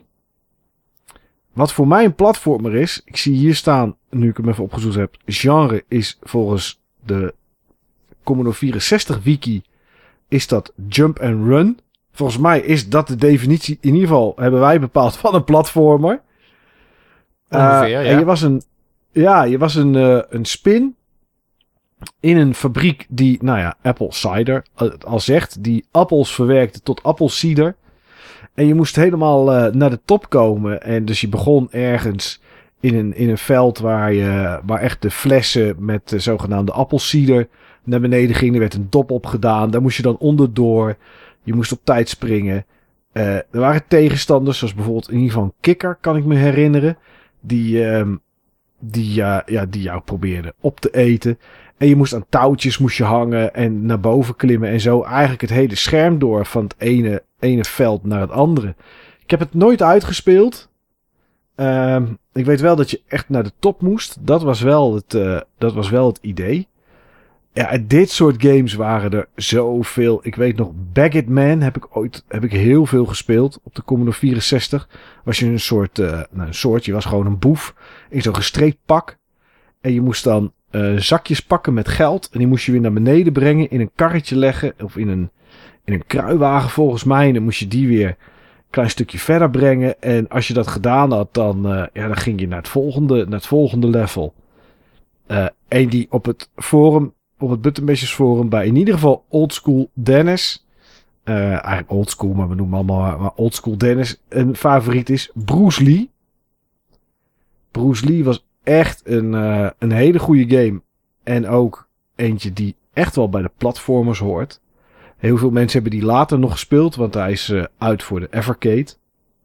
Dus hier waren ook wel heel veel van dat soort games. En ik moet toch zeggen, Niels, dat ik denk dat dit toch wel, zeker als je Rick Dangerous mee mag rekenen en Hero, toch wel in die tijd een van mijn favoriete genres was, joh. Mhm. Pitfall. Ja, er zijn echt een hoop, hoop games die hier, eh, die dit eigenlijk goed deden toen. Nou, wat ik mooi vind aan het platforming genre, is dat het zo makkelijk te begrijpen is. Weet je wel? Dus je bent gewoon 6, 7 jaar oud of zo. En je weet gewoon wat je moet doen. Springen. Ja, En misschien schieten. ja. Ja, joystick in die tijd, de Commodore 64, joystick omhoog was vaak springen en de vuurknop was iets van actie. En dat was het, meer was er niet aan. Het was inderdaad echt pick-up en play. Dat is nu misschien wel net iets anders met een platformer. Maar daar komen we wel op als we, tegen, als we bij de tijd van nu komen. Maar daar heb je wel gelijk in, Niels. Het was, iedereen kon dit spelen eigenlijk. Ja, in tegenstelling tot, ik noem maar wat, Ski or Die of zo. Waar je dan, die heb ik Hmm. nog op de Commodore 64 gespeeld in eh, Awesome Space. En eh Ja. dan kun je schans springen. Nou, vertel mij maar wat ik moet doen. Ik heb geen idee. Ja. Ja, wat dacht je van California Games? Nog zo'n spel, ja. Ja, nog zo'n nog zo'n spel. hè. En en dan denk je, oké, ik ga een beetje met een, met een surfboard. En dan, nou ja, dan ga je omhoog. En dan ben je in de lucht. En dan probeer je je joystick of je controle naar beneden te doen om te landen. Ja, er gebeurt niks, hè. Nee. Het zijn gewoon tankcontrols. En bij het volgende spelletje zijn het weer geen tankcontrols. Ja, dat is niet te doen. Ja, nee, dit waren inderdaad games die kon je zo oppakken en, en spelen. Wel een tijd ook dat er misschien te veel waren van dit soort games. Ja, maar ja. Dit, dat was daarna, denk ik pas, toch? Tenminste, toen Ja, elke... als we volgende stap, 16-bit. Ja, daar, denk ik. Ja, ja, ja, dat zou kunnen hoor. Want dat is inderdaad de volgende iteratie een beetje in het platformer. Eh, gingen we over naar 16-bit. De Mega Drive was er eerder dan de SNES natuurlijk. En die had Sonic en Strider. Ja, de vraag is, valt Strider on- voor ons hè, onder platformer? Ja, en toen kwam de SNES natuurlijk met Rayman, Yoshi's Island, maar ook Super Metroid. Is dat natuurlijk dan een platformer, Niels? Ja, dat, daar krijg ik gewoon een disconnect in mijn hersenen bij. Voor mij is dat echt een hele eigen genre, zal ik maar zeggen. Niet Ja. voor niks noemen we dingen Metroidvania's of iets dergelijks. Maar- Ja, eens. Eens. Maar ja, als ik het sec bekijk, vind ik het meer een platformer dan een action game. Tijdens bosses niet. Maar je hebt natuurlijk zoveel moves die je kan doen om door het level heen te gaan. Vaak met springen, bommen neerleggen en, en Ja. van de ene bom naar de andere bom in de lucht springen. Ja, dat is wel een. eh, dat is wel. Staat, staat wel synoniem voor, voor platformers. En we gingen bij 16-bit, had je ook wel daarvoor, maar niet zoveel. Eigenlijk niet alleen meer van links naar rechts. Maar we gingen ook de, naar boven en naar beneden. Kijk, Ninja Gaiden en Batman hadden dat ook wel een beetje op de, op de NES. Hè, had je ook wat verticaliteit en Mega Man. Maar hier kwam dat toch echt, joh. Dat je echt alle kanten op moest. Ja. Plus, verzamelen. Kijk maar naar Yoshi's Island. Ja. Al die eieren die je kon verzamelen en dat soort dingen. Dit was toch wel echt de volgende stap. Werd het hier voor jou interessanter, Niels? Of begon het toen al af te nemen? Nee, ja, veel interessanter. Hier zaten in ieder Oké. geval een hoop kwalita- eh, kwalitatief hoge games tussen. Dat vond ik hoger dan op de NES bijvoorbeeld. Dus je had ja, eh, dat de, ben ik wel met je eens. de Capcom platformers, vond ik bijna allemaal heel erg goed. Dingen als Aladdin bijvoorbeeld. Ehm, je hebt hier ook, Lion King. die noemde ik expres niet, Mike. Nee, dat weet ik. Omdat iedereen die niet zo heel erg goed vindt. Ja, want je moet op een gegeven moment aan van die nijlpaarden, aan van die staarten gaan slingeren. En Ja. dan, ehm, nou ja, je moet dan maar precies uitkomen bij de staart van het volgende nijlpaard. Is gewoon niet te doen. Het is gewoon zo Nee. verschrikkelijk moeilijk. Ja, Lion King is niet heel goed. Maar Aladdin is wel echt een hele goede platform. Aladdin is heel goed, zowel op de SNES als op de Mega Drive. Ja. Ehm, en een game-serie die eigenlijk nog net in de NES-tijd is begonnen. eh, maar vooral bekend is geworden in de SNES-tijd. Maar dan op MS-DOS, is Commander Keen. En Ja, dat heb ik ook heel veel gespeeld. ja, ja. Commander Keen. Jeetje, dat is echt wel, eh, echt wel een, een hele goede race. Ik weet niet hoeveel games er zijn geweest. Volgens mij wordt wel eens opgezocht. Een stuk of 7, 8, 9. Ik weet het niet. Mhm. Eh, was Jazz Jack Rabbit ook die periode? Die is iets later, want die komt volgens mij na Sonic, want die is daarvan nagemaakt.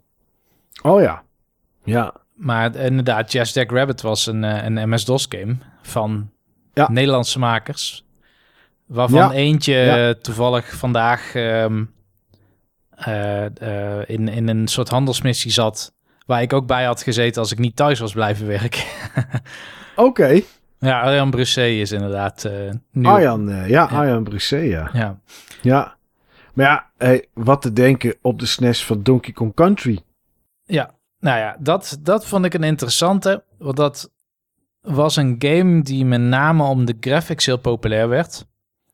Ja. De PlayStation 1 was volgens mij al uit op dat moment. Ehm, Ehm zal ik eens kijken. Donkey Kong Country, die kwam uit in 94. Dus de PlayStation was er wel. Die is uit 94. Ik weet niet of die hier toen al echt er was en populair was. Hmm. Maar Maar die, die game, ja, dat is een van de weinige platformers die ik me kan herinneren uit die tijd. Waar ik voor de 101% in dit geval ging.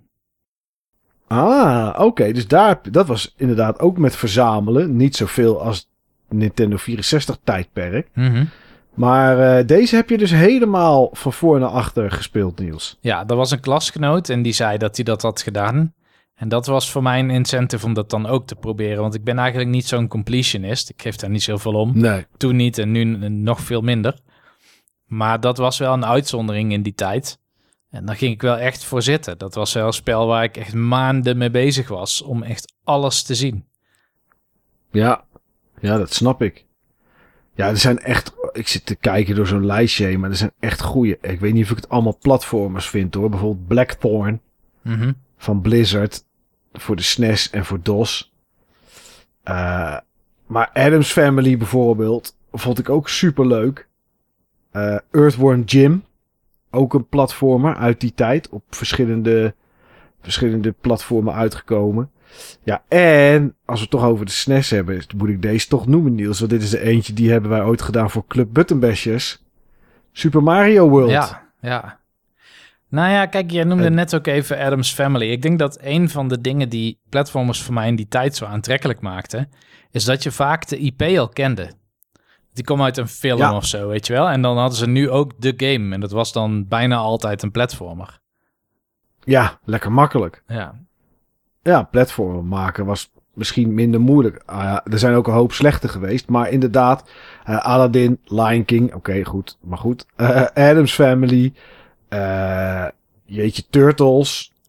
ik Ja, had... eh, toch allemaal... Ja, Allemaal Weapon. Terminator, weet je, al dat soort spellen. Ja, Batman, Hudson Hawk. Ook niet heel goed. Maar wel inderdaad allemaal video, allemaal films. Of franchises. Wat dan ook het was.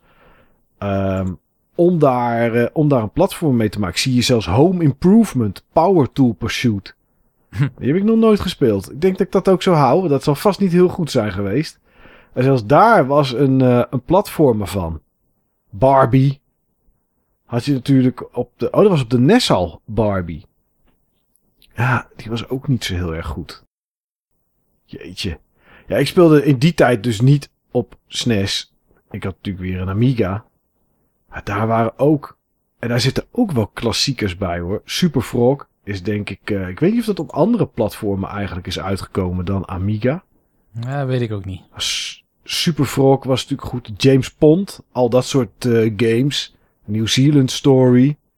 Ja, er zijn zoveel, zoveel titels. Had je favorieten toen heen, Niels? Dat echte games die er echt bovenuit sprongen. Ja, in ieder geval Donkey Kong Country, denk ik.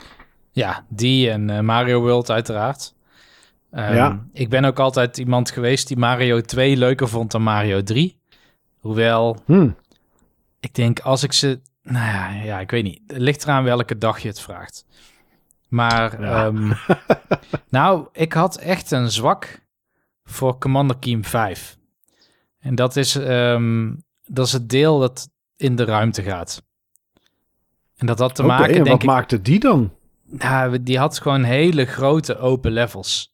En eh, ah, in Commander Keen was, daar had je ook talloze zut om te, te verzamelen, zeg maar. Niet dat je daar iets aan Ja. had. Want het waren cola flesjes en chocoladerepen en dat soort dingen. Maar dingen pakken en daar dan punten voor krijgen en geluidseffecten, zeg maar, dat, dat, dat werkte wel in die tijd op mij. Dat vond ik ook zo daar aantrekkelijk. was je wel gevoelig voor. Ja, ja, ja, ik vond dat ook aantrekkelijk aan, ehm, aan Amiga games of eh Wonderdog of zo.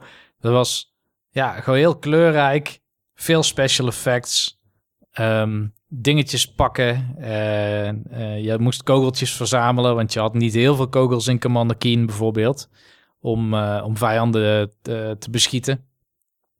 Maar ik kan me herinneren van, van de oorspronkelijke trilogie heb ik één heel veel gespeeld. En Mhm. en drie vond ik interessant omdat het zeg maar, heel dense is qua level design. Ik heb ook toen Mario Maker uitkwam best wel veel levels gemaakt gebaseerd op mijn herinneringen aan Commander Keen 3. Dat betekent gewoon heel Oh, druk, gewoon heel klein, alles heel hutje-mutje, zeg maar, met kleine kamertjes en deurtjes en zo. Eh, heel maze-achtig, zal ik maar zeggen. Ja. Ehm, maar eh, ja, vier vond ik ook heel erg goed. Bij vier, ja, dan vond ik de setting heel aantrekkelijk. Zeg maar, je, de, je, had, je kon daar waterdruppels verzamelen in een groot bos. Het was heel bijna tekenfilmachtig hoe het eruit zag. Eh, maar vijf was gewoon qua exploration in levels gewoon onderscheidend. ja. En grote namen wel, hè? Die het maakten. John Carmack en ja. John Romero. Maar dat wist ik toen nog niet, hè? Ja. Nee, nee, dat wist je toen nog niet inderdaad. Maar het is toch grappig om te zien dat hè, eh, Carmack, Romero, Tom Hall, dat die daar zeg maar hun oorsprong toch in vonden. ja. Ja, ja dit was wel de tijd ook van de Euro-platformer. Die waren niet altijd even populair, Niels. Nee. Nee. Het, was, eh, het was vaak een, een veel te groot level met een klokje erbij. En ergens was een uitgang en zoek maar. Ja, je Die kon alle kanten op. Het was niet van links naar rechts. Het was naar boven en dan weer naar beneden. En nou ja, het was gewoon zoeken. Ja, ja. En dan met tijdsdruk. Ja, daar was ik niet zo'n eh, Daar was ik nooit zo'n hele grote fan van, hè, moet ik zeggen. Maar ook dit, zeg maar, 16-bit en Amiga, om die maar een beetje samen te pakken, was voor mij toch ook weer een platform waar ik echt heel veel platformers op speelde. Het was echt zo'n tijdperk dat deze games ook gewoon echt heel erg populair waren bij mij. Ja. Ja. Dus dit is wel een genre, Niels, dat echt gewoon heel veel tijdsgeesten heeft overleefd. Ja, ik kijk nu tegen een kast aan en daar staan dan de, staat een rijtje NES games. En Ja, op twee game, nee, één game na, nee, twee games na, is alles een platformer. ja dat is toch bizar? Ja, de volgende logische stap dat je van 16-bit kon maken en die gemaakt is, ging natuurlijk naar 3D. Ja, 3D-platformers ehm, met daarbij nog meer verzamelwaarde. Ja, Niels, dit was wel voor mij een beetje het tijdperk dat het kaf van het koren werd gescheiden. Want dit was in het begin niet zo best, vond ik. 3D-platformers. En nou, het, het begin begin vond ik heel best, persoonlijk. Ah, met eh, Super Mario 64. Ja, precies. Het was alleen de opvolging van dat. dat was niet zo ja, best. eens. Ja, daar heb je gelijk in. Ja, de- het begin was sterk. Toen nam het een vlucht. Ja. En toen werd het wel heel lastig. Want hoeveel games hebben we niet gehad waarbij de camera echt je alleen maar in de weg zit. ja. Dat was echt heel erg. Ehm, er waren wel games die dat, die dat goed oplosten. Zoals bijvoorbeeld eh, Crash Bandicoot. Kwam natuurlijk toen uit. Mhm. Toch wel echt een platformer te noemen. Ja. Ehm, daar ging het wel goed in. Nou ja, de, de camera was ook gewoon vast, zal ik maar zeggen. Die volgde was redelijk vast. Ja, ja, ja. Nee, ja, dat is ook zo. Maar je liep toch, hè, je liep toch de diepte zeg maar in. Eigenlijk was het gewoon een 2D-platformer. Maar eh, alleen, dan, alleen dan niet van links naar rechts, maar de diepte in. Alleen dit is ook wel het tijd, de tijd dat het een beetje, ja, weet je, dat het wat lastiger vind, ging, ging worden van wat nou een platformer was. Want neem bijvoorbeeld Ape Escape. Hmm, ja, ja. Ape Escape was natuurlijk een game waar je met een schepnetje liep en je moest aapjes vangen voor, eh, voor de professor die ontsnapt waren. Eh, er zat wel echt een hoop springen bij, net zoals Spyro bijvoorbeeld.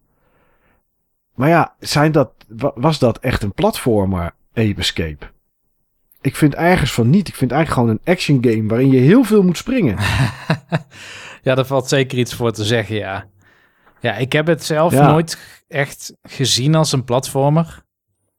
Eh, terwijl het wel heel veel raakvlak had. Er wordt heel veel springen, er vallen dingen te verzamelen, zeg maar. Dus voor wat platformers in die tijd waren, dat verzamelen inderdaad, wat jij net noemde, was wel Ja. echt tot een nieuwe kunst verheven, zal ik maar zeggen. Zo langzamerhand. ja, Ehm, ja, ja, Banjo-Kazooie, alle puzzelstukjes verzamelen. Ehm, ja, ik weet niet hoeveel het er waren. Of Super Mario 64, alle sterren. 120 waren dat, ja. Wel Ja. gedaan trouwens. Daar is eh, de hotline van Nintendo heel rijk aan geworden, vermoed ik. Want als ik het Oh. niet gevonden kreeg, dan, eh, dan ging ik meteen aan de telefoon. Ze hadden zelfs op een gegeven moment bij Nintendo een, ehm, een soort van voicemail systeem. Waarin, Oh, echt waar? ja, dus dan belde je en dan was het eh, één. Heb je een vraag over Super Mario 64? Toets dan een 1. Twee, heb je de, weet ik wat, toets een 2. Drie, heb je vraag over een ander spel? Toets dan een 3. En eh, nou ja, dat- dan hoefde ik dus niet meer met iemand in gesprek, maar dan kon ik gewoon vooropgenomen audiofragmenten luisteren.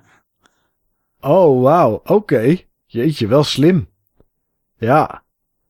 Ja, dit, dit is ook zo'n tijdperk waar zoveel platformers uitkwamen. Nintendo 64 zat er natuurlijk vol mee. PlayStation 1 zat er vol mee. Ook hier, en het is, als je er naar kijkt, best wel lang dan, Niels.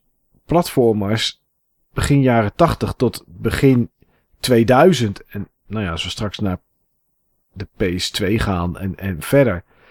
Dit is echt een genre dat er heel lang heel groot is geweest eigenlijk. Ja, eigenlijk wel, ja. Ja. Ja.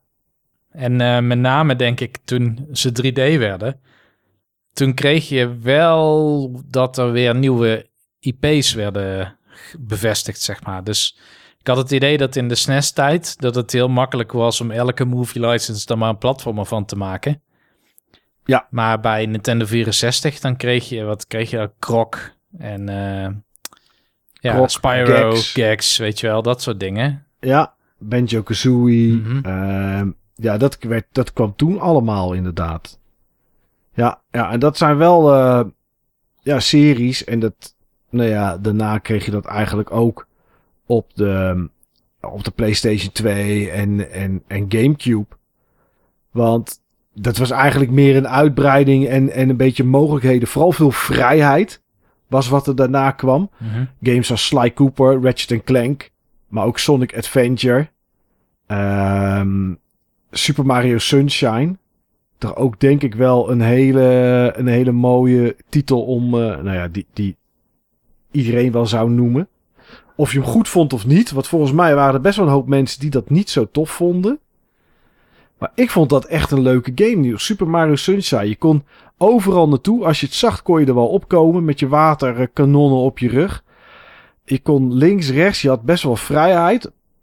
Ja, ik vond dit wel een hele leuke tijd voor platformers. Zeker met games als Sly Cooper, Ratchet Clank en dat soort titels. Ja, het aparte is dus, dit was precies de tijd dat ik was afgehaakt van platformers. Echt waar, ja? Ja, dus ehm, Wat, wat, wat veroorzaakte dat dan? Was Ja. er een reden of was het gewoon, ja. we gingen meer shooters of dat soort dingen ja, spelen? PC-gaming was de reden. Ik had weer een PC die gewoon heel Hmm. krachtig was. En waarop je games kon spelen waar, eh, ja, die gewoon niet op consoles kwamen. En Ja. ja, kijk, Mario eh, Sunshine, de Gamecube had ik pas echt heel erg laat. Ik had eerst de, de, de PlayStation 2 en de Xbox. Dus eh, toen ik de Gamecube eenmaal had, toen was Mario Sunshine ook al best wel oud. En eh, ja, was niet hot meer. Nee, was niet Nee. hot meer inderdaad. En ik, ik bedoel, ik heb ben er, ja, het is ook een van de weinige Mario games die ik nooit heb uitgespeeld. Oké. Zou het nog iets zijn om een keer te doen of is het te... Want dat is natuurlijk wel, hè. Dat heb ik, dat heb ik vooral met platformers van PlayStation 1 tijdperk. Dat ik dat nu heel moeilijk nog kan spelen. Kijk, Klonoa bijvoorbeeld, dat wel. Maar dat was 2,5. Ja. Zeg maar, dat was 2,5D. Net als Pandemonium.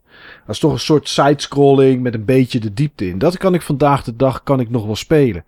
Maar ja, je moet me denk ik niet Gex of zo laten spelen. Enter the Gecko. Nee. Ik denk dat dat wel echt heel erg moeilijk wordt hoor, om daar nog in te komen. Nou, ik kan bijvoorbeeld op zich nog redelijk goed Mario 64 oppakken. Of Mario Sunshine. Hmm. Ehm, alleen het is volgens mij meer omdat ik ehm, dat nog voor een deel in de vingers heb aan de ene kant. Aan de andere kant omdat ik heel veel herinner. Maar ik denk niet dat ik het geduld Ja. zou hebben als deze game... Laten we zo zeggen, als ik die in die tijd had gemist en ik pak hem nu voor het eerst op, dan denk ik niet dat ik er doorheen Ja. kom. Nee. Nee, dat is echt heel moeilijk. En dat, dat is voor mij een beetje weggetrokken dat ik dat niet meer kan uit PlayStation 2 tijdperk. Want daar werd het toch wat beter, zeg maar. En GameCube ook. Eh, we hadden natuurlijk ook nog de Dreamcast met Jet Set Radio. Was natuurlijk ook dat, eh, die periode. Maar dat was, dat was beter te behappen. Ik heb, ik weet niet, een paar jaar terug nog eens een keer eh, heb ik Sly Cooper de eerste opgestart. Op de PS2. Dat is echt nog wel goed te spelen hoor. Dat lukt nog wel. Dat ziet er ook nog wel leuk uit trouwens. Ja, ja. Dus, eh, Sly heeft sowieso gewoon een hele leuke artstijl. Ja, zeker. Ja, ja, ja, dat helpt natuurlijk wel heel erg mee. Maar dit is inderdaad, als je toen PC-gamen deed, ja, dan hield het wel een beetje. Want PC ging meer richting eh, ja, StarCraft en, eh, en, en, en Command Conquer en dat soort dingen. Dat was daar natuurlijk super hot op. Ja, En super leuk om te spelen. ja en Ja. eh, No One Lives Forever en Half-Life en dat soort dingen. Oh ja, ja, ja. dan heb je het inderdaad over die periode 99, eh, 2000. Ja, dat waren de games die je op PC speelde. En dan speelde je inderdaad niet. Geen, geen, eh, we kon ook niet, maar geen Super Mario als je zoiets kon spelen. Nee. Ja, ja, ja. En voordat we nog iets verder gaan in de tijd, hebben we ook eh, de leden op het forum hebben we gevraagd wat die eh, eigenlijk voor platformers, of ze dat wat aanvonden, of ze het nog steeds vinden, of ze dat, of ze dat nog spelen. En er zijn wat mensen die gereageerd hebben, onder andere Killing Raptor. Die zegt, ik ben altijd liefhebber geweest van platformers, zowel 2D als 3D platformers, kan ik echt prima spelen. Uiteraard zijn de klassiekers zoals de Mario games, Donkey Kong, Sonic en zo heel populair. En speel ik ze nog heel graag. Maar de indie scene heeft ook wat hele toffe, voor een hele toffe revival gezorgd in het genre bij mij. Denk maar aan, en die heb ik inderdaad staan voor straks, maar aan Shovel Knight of Shantae is soms misschien wat meer Metroidvania, zegt hij. Meat Boy, precision platformers, zoals Meat Boy vind ik zelf ook heerlijk om te spelen, hoe vaak je ook afgaat. Ja, Niels, dat is iets voor een stapje verder, maar ja, hij heeft wel gelijk. Uh, het is wel weer teruggekomen ook door indie games, hè? Ja, ja, dat klopt. En doordat hij het ook heel goed deden. Nou ja, dat is het. Dat is het. Als het, als het geen goede games waren geweest, had het daar gebleven. Um, maar dit is inderdaad wel een, uh, wel een dingetje, ja. Ja. Uh, Flozum zegt, Mario en Donkey Kong speelde ik vroeger, maar dat trek ik niet meer. Die simpele gameplay. Ja, ik vind dat juist wel lekker af en toe. Niet te veel knoppen. ja, nou ja, ja, af en toe denk ik ja. Maar um, de retro-stijl, of de, laat zeggen niet retro-stijl, want iets als Celeste speelt gewoon heel fijn en modern en strak en zo. Ja. Maar ik vind het wel moeilijk om, om een, zeg maar, Mega Drive platformer op te pakken of zo. Zoals je als Boogerman of zo, noem maar even wat. Dat is de eerste die bij mij, uh, die bij mij opkomt. Ja, de eerste die bij mij opkomt is gewoon Sonic. Ja, maar... daar heb, ben ik nooit fan van geweest. Ik vond het zo onoverzichtelijk, zo snel, zo rommelig. Ik wist niet waar ik naartoe moest. Dat was natuurlijk ook de charme. Maar nee, dat heeft mij nooit gegrepen. Hè? Nou, mij eigenlijk ook niet. Ik denk dat, dat Sonic heeft ook die beruchte Sonic Cycle, hè? Dus uh, er komt een nieuwe Sonic game, wordt aangekondigd. Mensen raken enthousiast. Dit wordt de doorbraak. Reviews komen uit. De cijfers zijn laag. Mensen zeggen ja, dat, uh, uh, maar het valt wel mee als je het eenmaal speelt. En dit, dit is volgens mij iets wat je gewoon elke keer krijgt. Maar ik heb dezelfde ervaring als jij hoor. Ik vind Sonic onoverzichtelijk. Dan ga je een beetje rennen en dan, ga je in één keer zo'n tunneltje in. En vanaf daar dan ga je automatisch keihard door het level heen. En dan wordt van... Kom je tegen een paar punten aan, ben je al je ringen kwijt. Ja, daar kon ik niks aan doen. Ik zag die ringen nooit aankomen. Ja, ik bedoel, dat is, misschien als je het heel vaak speelt en je kent die levels, weet je wel. Maar omdat zoveel geautomatiseerd, je raakt gewoon de controle kwijt op het moment dat je in zo'n ding, zo'n buis stapt. En dan word je bijvoorbeeld ja. naar ergens gestuurd van loopings, kurkentrekkers, van launchpads. En dan ga je zo vol de pikkers in. Ja, daar zag je ja. gewoon niet aankomen. Nee, nee, nee. En dan weet je, de volgende keer moet ik dat niet doen. Maar dan ging het van tevoren ook weer zo snel dat je die fout gewoon weer opnieuw maakt. Of je gaat traag, maar dat is dan weer niet leuk. Uh, nee, nah. nee. Als je, als je tikje voor tikje gaat spelen, zo tik, tik. Oh ja, hier kan ik. En dan red je een looping ook niet. Moet je toch aanloop nemen. Nou ja, ik, voor nee, mij zit het gewoon vol met frustrerende momenten. En ook Sonic Mania Plus, weet je wel. Mensen zijn super enthousiast. Ja, ja, ik niet. Ik vind het gewoon... De hele tijd wordt je momentum onderbroken. Uh, je moet heel erg uitkijken wat je doet. Dus je gaat extreem voorzichtig spelen. En zelfs als je voorzichtig speelt, dan gaat het nog niet goed. Want dan, weet ik veel, dan sta je op een liftje en dan kom je toevallig klem tussen een pixel en dan ben je ook weer af. Nou ja, het is elke keer iets, zeg maar. Ik, nee, Sonic, er is geen enkele Sonic game die ik ook maar degelijk vind. Die ik heb gespeeld. Ik vond Sonic Adventure destijds oh ja, nou wel ja, leuk. Je hebt gelijk. Sonic Adventure. Die. Ja, die ging dan de diepte in. En er is er ooit één, poeh, nu moet ik heel hard nadenken, op de PlayStation 3 geweest. Generations waarschijnlijk. En dat denk ik. En die had zo'n soort uh, levelstructuur dat je een soort ja, platform, allemaal platformen met van die portalen en daar kon je dan die levels in en die waren ook de diepte in, hmm. met de meeste. Die vond ik wel leuk. Die vond ik wel leuk, maar alles van opzij, nee, dat vond ik meestal niks. Nee. Maar goed, terug naar Frozen. Hij zegt, ik ben meer van de Metroidvania's. Nou ja, dat is natuurlijk een beetje waar het onderscheid ligt. Hij noemt Symphony of the Night. Uh, zelfs de, de 3D Castlevania's, uh, Metroid Fusion, Shantae. Maar Shovel Knight vond hij ook nog goed in zijn straatje passen. Daarnaast mijn grote liefde. Ja, en ik vind het geen platformer. Maar misschien jij wel, Niels. Turrican. Oeh. Na Turrican. Ja. ja. Dat, nou, ik, er zitten wel van die Europlatformer elementen in. Hè? Het is ook zo'n grote. Dat heeft het heel erg. Ja, ja, dat is het wel. Maar er zit, het gaat voor mij bij, bij Turken toch meer om het schieten, heb ik het gevoel. Ja, dat is wel heel belangrijk inderdaad, ja. Ja. Maar misschien Ja, is het ja. dan net zo'n crossover als eh, Mega Man of zo. Nou, eens. Ja, dat het er net een beetje tussenin zit. Ja, ja. Ja, goed. eh, we hebben nog wat mensen die bewaren voor zometeen. Maar ja, eh, we zaten bij de PlayStation 3. Ja, en daarna, Niels, is er eigenlijk niet zo heel veel meer veranderd aan platforms. Er werd eigenlijk alleen steeds een beetje meer en een steeds, een beetje, steeds beter, wou ik zeggen. Maar het is natuurlijk een beetje beter. Ja, Super Mario Galaxy, Little Big Planet. Dat soort games kwamen natuurlijk uit. Ehm, en ja, daarna eigenlijk een stapje terug. Dat is, eh, die haalden we net al aan eh, met Shovel Knight. Toen kregen we Hollow Knight, Shovel Knight.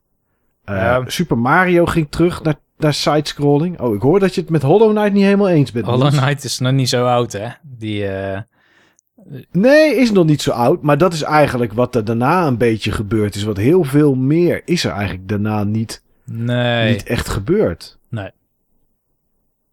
Nee, dus het is. Ja, hier is het eigenlijk een beetje stil komen te liggen. Eh, is dit dan ook het moment, zeg maar, toen dit soort games kwamen, dat het nog verder wegzakte bij jou? Of is het teruggekomen? Is het een bijgenre? Wat is het tegenwoordig eigenlijk voor jou? Nou, die indie games, zoals Shovel Knight en eh, Celeste, die vind ik echt wel leuk om te doen. Ehm, en die probeer ik ook nog wel eens. Meestal speel ik ze dan niet uit. Celeste was een uitzondering. Maar de kwaliteit, maar ze hebben vaak gewoon iets wat hun echt interessant maakt. Ehm, Ja.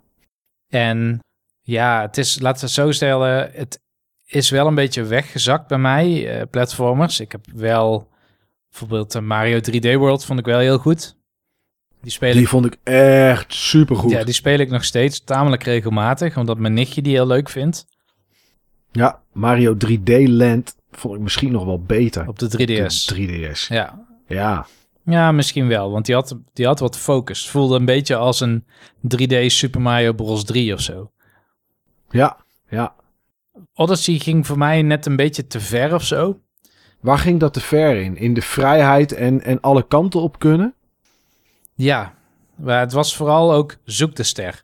En het nadeel van zoek de ster is dat op een gegeven moment dan vind je er misschien een paar niet. Maar dat wil niet zeggen dat daar een Ja. uitdaging achter zit, zit of zo. Het kan gewoon puur zijn dat je ergens een van de gloeiend plekje niet hebt gezien in een berg. Hmm. En Ja, eh, anders dan bij Super Mario 64 dus. Daar zat er heel vaak wel een uitdaging achter. ja, en daar was elke ster ook echt een soort van sidequest. Want daar kreeg je in het begin een Ja. prompt van ehm, bijvoorbeeld, eh, noem maar wat, eh, race to the top of zo. En dan moest je dan racen tegen die grote, dat, die, die Koopa Troopa, zeg maar. ja, ja. ja. En dat soort dingen zit eigenlijk, ja, het zit wel een beetje in Mario Odyssey, want daar hebben die, eh, wat zijn het ook weer, maandjes, hebben volgens mij Ja, ook allemaal een soort van prompt. Alleen omdat je in een wereld zit waar gewoon tig ma- maandjes zitten, zeg maar, heb Ja. je niet het idee dat je ergens naar op zoek bent, naar een quest of zo. Je bent gewoon door die wereld aan het lopen en misschien kom je een maandje tegen, nou ja, leuk. En misschien niet, Ja, en dan, ja. ja. Ja, het is inderdaad zo. Er zitten er zoveel in. En sommige hoef je alleen maar op iets te springen. En dan komt er alleen uit dat ja, je kan er gewoon langs lopen. En je komt toch wel langs genoeg maandjes om door te gaan naar de volgende wereld. ja. Dat, dat, dat klopt inderdaad, ja. Plus wat ik jammer vind is, het doet niet echt aan worldbuilding of zo. Het is juist heel eclectisch. Dus de ene keer dan zit je in dat New Donk City, is echt een soort van stad met, met mensen erin. Dan zit je Mhm. in een, in een dinosaurusgebied of in één keer in Dark Souls. Dus ja, het gaat Ja. alle kanten op. Ja, ja, nee, dat klopt inderdaad, ja. Ja, het is... Weet je, ik vind het nog steeds wel een heel leuk genre. Een paar jaar geleden heb ik Super Lucky Still bijvoorbeeld, eh, of nieuw Super Lucky Still, heb ik helemaal uitgespeeld, alle achievements gehaald op Xbox. Eh, ik vind het nog steeds lekker om het gewoon even rustig op te pakken eigenlijk, platformers. En dan helemaal, weet je, als je, de, als je er gewoon doorheen kan, zonder dat je verplicht alles moet verzamelen, maar de mogelijkheid er wel is. Ik denk dat dat toch wel uiteindelijk van door al die jaren heen mijn favoriete platformer is. Neem bijvoorbeeld een Rayman Legends. Was het Origins of Legends? Nee, eerst was Origins, daarna kwam Legends. Ja. daar kan je gewoon doorheen het einde halen en is prima. Maar je kan ook het einde halen met meer dan 600 of 625 van die kleine beestjes. Met uh, drie gouden munten. En dat zit er al heel lang in, hè, in platformers. Dat had je natuurlijk ook gewoon in, uh, in, in, weet ik veel, Banjo-Kazooie en Donkey Kong Country en dat soort dingen. Alleen met hoe soepel het is, hoe vloeiend het is, hoe goed de controls zijn, denk ik dat dat uiteindelijk wel mijn favoriete platformer is geworden qua genre. Hmm. En ik vind het nog steeds leuk om te spelen. Eigenlijk, na al die tijd. En dat is toch wel, uh, is toch wel knap, want ja, point-and-click adventures. Ik heb dan natuurlijk een tijdje terug Monkey, uh, Return to Monkey Island gedaan. Nou, dat lukt dan nog wel. Maar ja, geef mij een point-and-click adventure uit uh, 1994, die ik nog nooit gespeeld heb. Ik denk niet dat ik hem uit ga spelen. Nee. Dat is dan toch net even een tikje te ver. Nou. Uh, terug naar mensen van het forum. Joey, nou dat wist je natuurlijk. Joey gaat natuurlijk reageren. En bij Joey weet je natuurlijk. één game staat er natuurlijk bovenaan. En dat is Niels.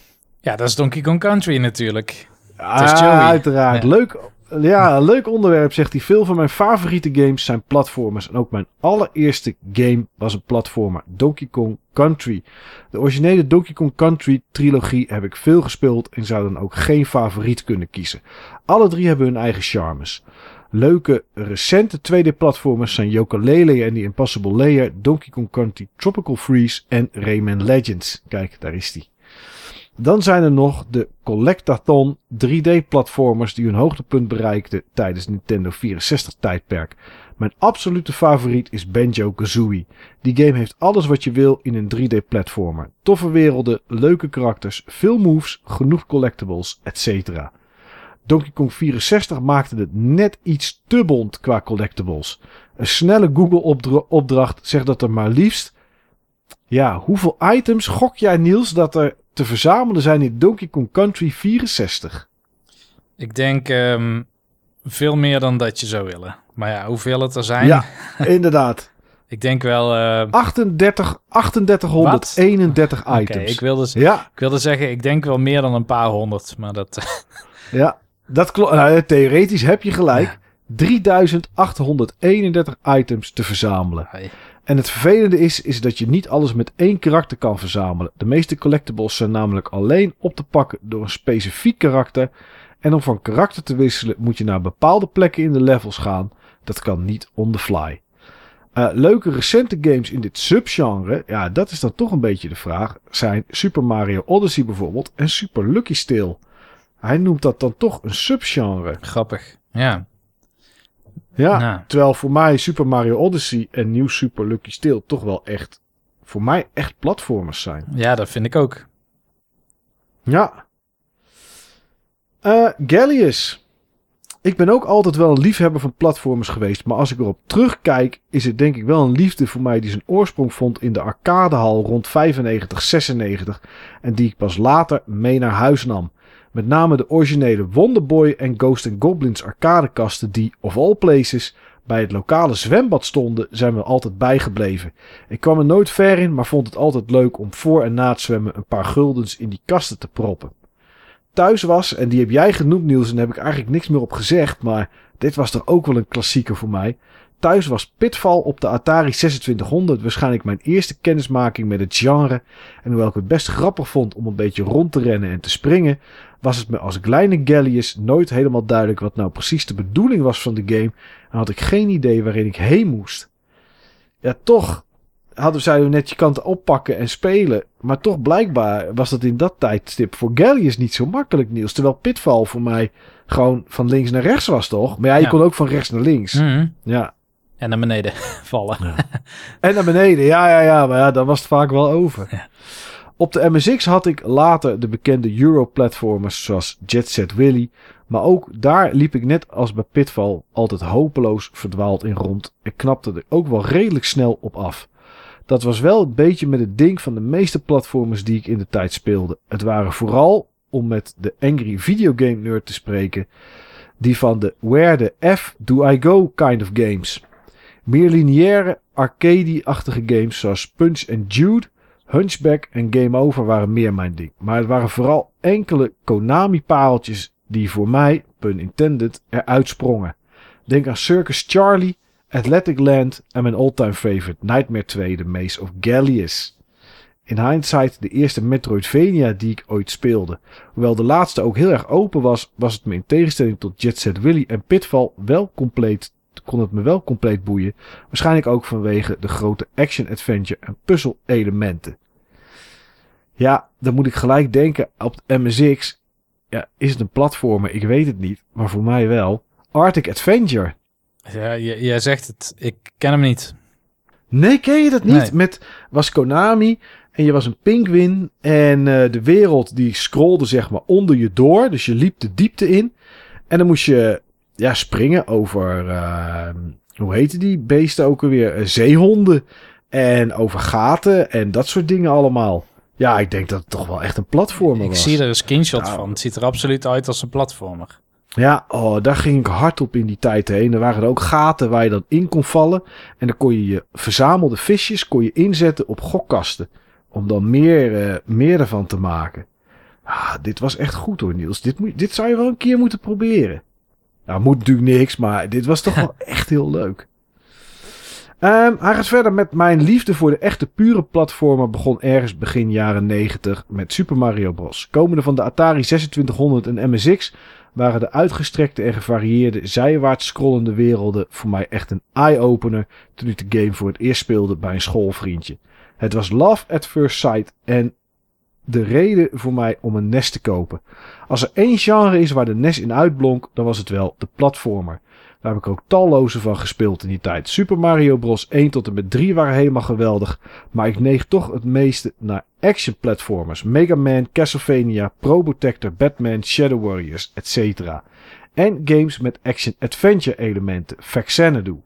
En dat was later in het 16-bit tijdperk niet anders.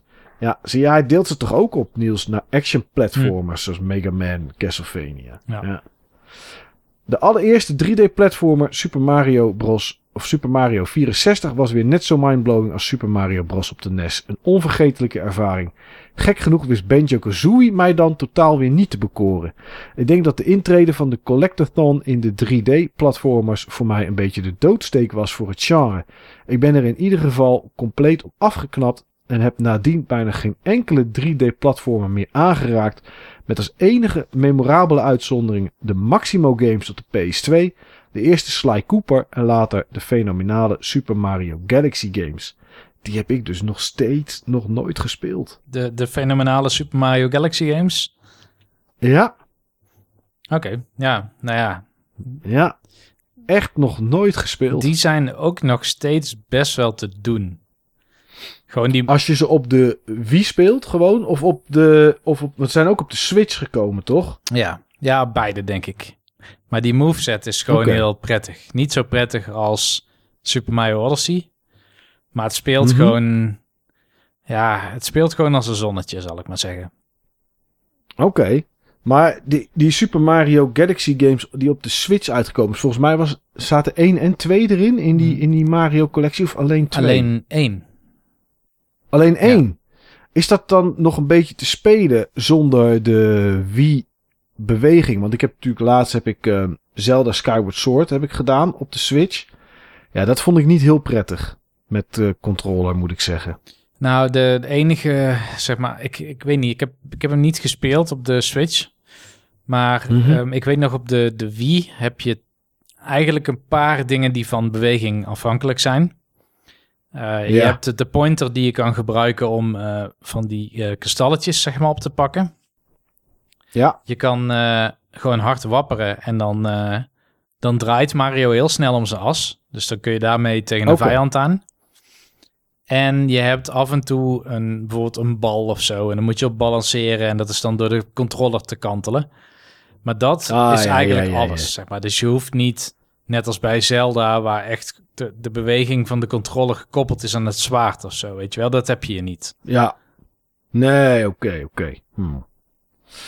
Eh, tot slot zegt hij, in het 3D-tijdperk heb ik dus eigenlijk heel weinig platformers gespeeld. Met de opkomst van de 2D retro-inspired indies is de liefde voor het genre weer helemaal terug. En misschien zelfs sterker dan ooit. action platformers zoals Volcar the Viking, Shadow, uh, Cyber Shadow, Super Cyborg, Shovel Knight, Huntdown, etc. etc. brengen me terug naar de hoogtijdagen van het 18 en 16-bit tijdperk. Precision platformers zoals Celeste hebben me uitgedaagd als nooit tevoren en I freaking love it. En last but not least heeft het Metroidvania-genre in de loop der jaren is verder doorontwikkeld van hoogtepunt naar hoogtepunt. Met bijvoorbeeld La Mulana, Blasphemous en Hollow Knight. En dan hebben we nog Silk Song en een heuse remake van The Maze of Gallius om naar uit te kijken. Kortom, de platformer zal voor mij net als de shoot-em-up en beat-em-up altijd een plekje in mijn hart hebben als het volkomen tijdloze oergenre van gaming. Ja, mooi betoog Niels. maar dat kan uh, Gallius wel. Mooie betoog. Ja, zeker. Ja. Zeker. Maar ja, het is uh, wat hij aan het einde zegt. Hè, de platformer heeft net als de shoot-em-up en beat-em-up altijd een plekje in mijn hart. Ja, ik denk dat dat qua platformen ook bij mij wel zo is. Een beetje na al jaren. Ik blijf het toch leuk vinden, een platformer. Hmm. Ja, jij, jij zei net al van ja, oké, okay, ik pak het soms wel eens op. Maar bij jou is dat toch minder dan? Ja, maar dat is nog meer bij het beat-em-up genre. Dus ja, ik heb toevallig dan uh, een paar weken eens. geleden Turtles, die nieuwste, weer opnieuw uitgespeeld. Ja. Um, en dat vind ik dan vermakelijk, zeg maar. Maar dat, dat is meer een tijdverdrijf ja. dan dat ik er echt helemaal in zit. Um, nou, ik denk ook wel dat, dat dat het voor mij ook is. Voor even een uurtje. Ja, precies. Bij, ja. Bij, ja, ja. bij mij was Celeste was gewoon een soort van uitzondering of zo. Daar ging ik echt heel erg hard ja. op. Maar dat was denk ik een prestigeproject, Niels. Omdat het echt gewoon een hele pittige game was. Ja, maar het was ook gewoon echt heel lekker om te spelen, zeg maar. De, de, de controls waren super responsive. En ja. elk level bracht weer een soort nieuwe uitdaging. Of het nou wind was of zo, iets mee moest. Of je moest, uh, uh, zeg maar, met je, met je horizontale momentum dingen doen. Met overal pikkers uh, om je heen. Zeg maar, dus ja, ik vond die game nog best wel veel innoveren in de eigen levels, zal ik maar zeggen. Ja, dat klopt wel. Elke keer kwam er wel een nieuw element werd er toegevoegd als je een nieuw level opstartte. Ja, ja, ja. Hey, uh, ja, we raken al een beetje richting het einde. Ja, platformer is niks anders dan lopen en dan springen. Uh, we hebben al een heleboel platformers gehoord, zeg maar. Een top 3 is heel lastig, want dit is iets wat loopt van 80 tot aan uh, 2023. Uh, ja. Maar als je gewoon even een paar die je misschien nu nog niet genoemd hebt, dat je denkt, oké, okay, nou, dit waren nou echt platformers. Die vond ik echt zo geweldig. Um, nou, ik wil wel even inzoomen op Donkey Kong Country Tropical Freeze. En die noemde Joey al even. En ik ja. denk van de 2D-platformers die niet draaien om een gimmick, zeg maar. Waar ik, mm -hmm. ik acht Celeste daar dus wel om draaien, zeg maar. Maar dat vind ik niet negatief. Maar nee, nee, nee, nee, nee, nee, nee. Laat het zo zeggen, die echt bij de kern blijven van... het is gewoon springen en obstakels ontwijken. Dan vind ik Tropical Freeze in dat frame, zeg maar, wel echt onderscheidend goed. Oké. Okay. Die game is en, echt en... onwijs goed. En waar komt dat dan door, zeg maar? Komt dat door level design? Ja, of? level design. Eigenlijk praktisch heb je hem daarmee al te pakken. Wat ik vind ja. dat Tropical Freeze echt heel erg goed doet... en dat deden de andere Donkey Kong games niet... en er zijn ook heel weinig andere platforms die, die het doen... is de levels zijn niet alleen uitdagingen... maar ze vertellen ook een soort van verhaal of een reis... Dus iets wat me bijvoorbeeld bijstaat uit Donkey Kong Country Tropical Freeze is... op een gegeven moment heb je een level dat speelt zich af in een soort houtzagerij. En dat begint dus met boomstammen dat dan platformpjes zijn... maar die worden dan via een riviertje aangeleverd aan de houtzagerij. Daar worden ze weer door midden gezaagd. Dan wordt het daardoor weer een ander platform... waarbij je moet uitkijken dat je niet door de zaag wordt geraakt. En ja, ander level brengt je weer uh, via windmolens, zeg maar, um, de, de hoogte in. Uh, en dat verandert dan ook gewoon waar je dan komt. En dat is, ja, dat, dat toont voor mij in ieder geval dat die designers, die level designers, zo goed wisten wat ze aan het doen waren. Het was gewoon en bijna perfecte platforming uitdaging, maar dan ook nog eens dat je de reis van het platformen onthoudt in plaats van dat het gewoon een van de vallend liftje naar een ander vallend liftje is of zo. Mm -hmm. Dus voor mij is Tropical Freeze is, is wat dat betreft de beste side-scrolling platformer die heel erg bij de roots van platforming blijft. Ja.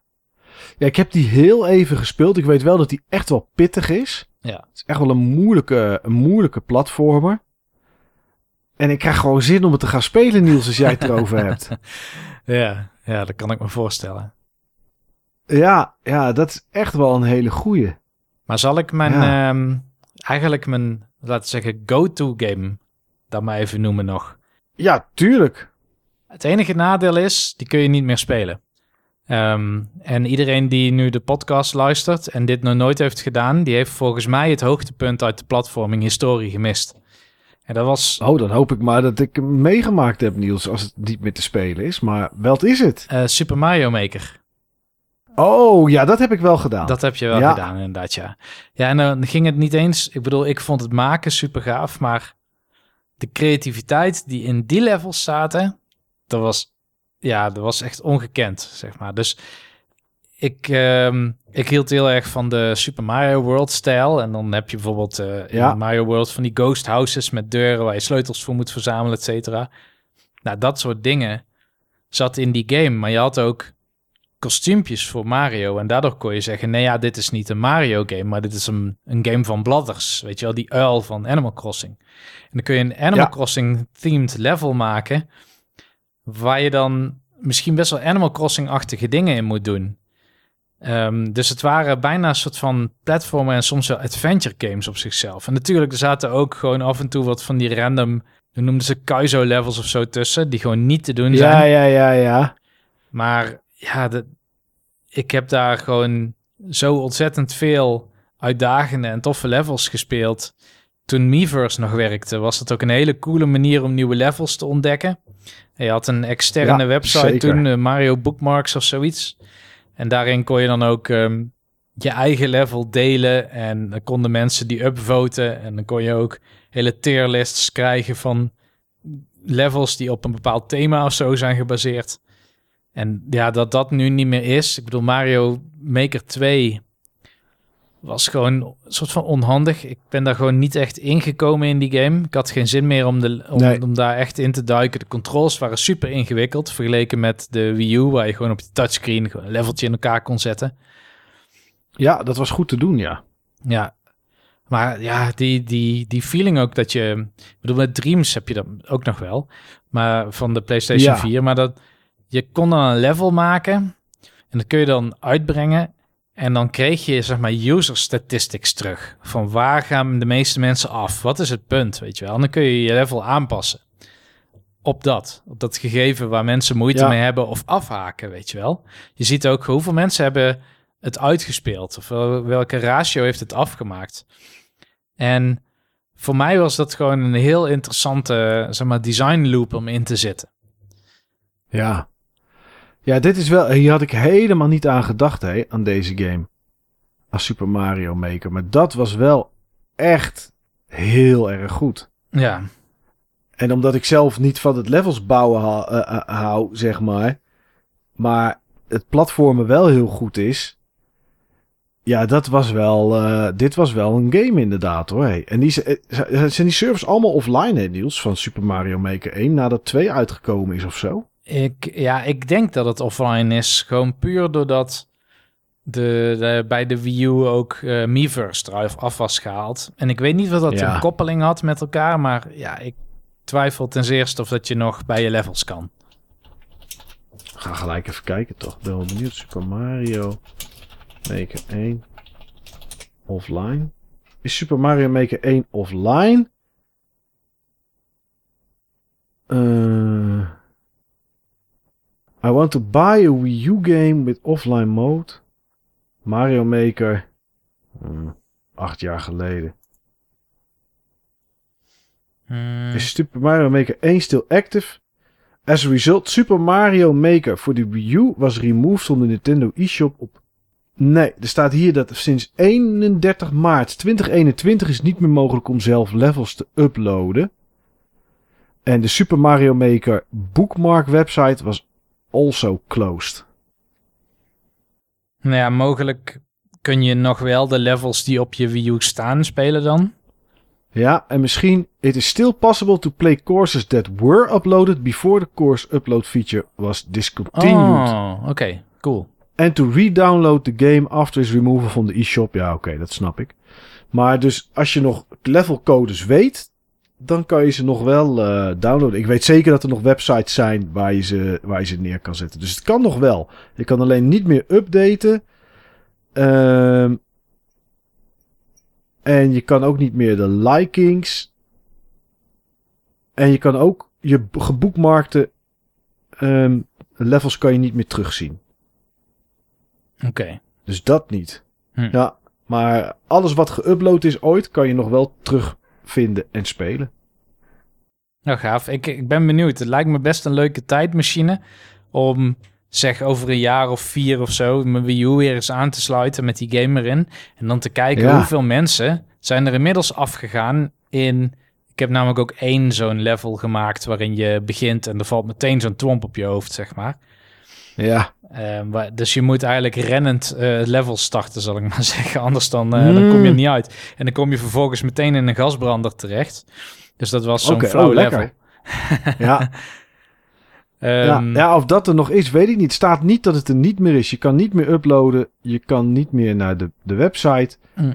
De ranking van de gelikte levels is er niet meer. En looking up your bookmarked courses kan ook niet meer. Maar de rest zou er dan nog moeten zijn. Ja. Ja, is wel een hele mooie, Niels. Potverdorie. Ja, ik zit toch dan meer in de klassiekeren. Kijk, een favoriete van mij is en blijft natuurlijk altijd Klonoa.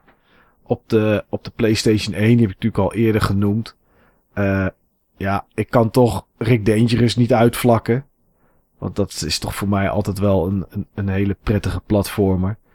Maar eentje die, ja, die, die terloops al genoemd is, eh, hoe heet het? Super Mario 3D Land op de 3DS mhm. super goede platformer door het gebruik van 3D. Best wel kleine levels die toch ook wel naar een bepaald punt toe werken. Het is niet vrij en open. Maar toch ook nog wel de, het verzamelwaardetje erin, zeg maar. Van ik denk muntjes of wat dan ook. Ik weet niet meer wat het was wat je daarin kon verzamelen. Ja, je kon volgens mij drie munten of zo per level. Ja, en dan kon je het nog een keer doen en dan lagen ze op een andere plek volgens mij. Ja, in een soort van schaduwversie van het level of zo. Ja, ja, ja. En dan heb je, had je ook nog, als je hem uitgespeeld had, Luigi met andere levels. Daar zat zoveel in. Ja, dat is echt, echt, echt een heerlijke game. Die zou ik zo op kunnen pakken en weer gewoon helemaal kunnen gaan spelen. Dat is, ik denk dat dat wel een van mijn favorieten is hoor. Super Ja. Mario 3D Land. Die is echt heel goed. Maar er zijn door de tijd heen zo verschrikkelijk veel platformers geweest. Dat is echt niet, eh, echt niet normaal. Ja, en als je kijkt naar de toekomst. Ja, ik ga natuurlijk zeggen KO en eh, de Five nog wat nog was. Ik weet de titel niet eens. Ik heb hem wel gebackt. Maar eh eh, KO en de Five Pirates of Mara. Ja, daar kijk ik natuurlijk super hard naar uit. Nee, ja, dat komt puur omdat ik natuurlijk daar die, die Kickstarter van gedaan heb. Ja, Silksong denk ik. Is misschien wel een platform, Niels, waar, je, waar jij een beetje naar uitkijkt.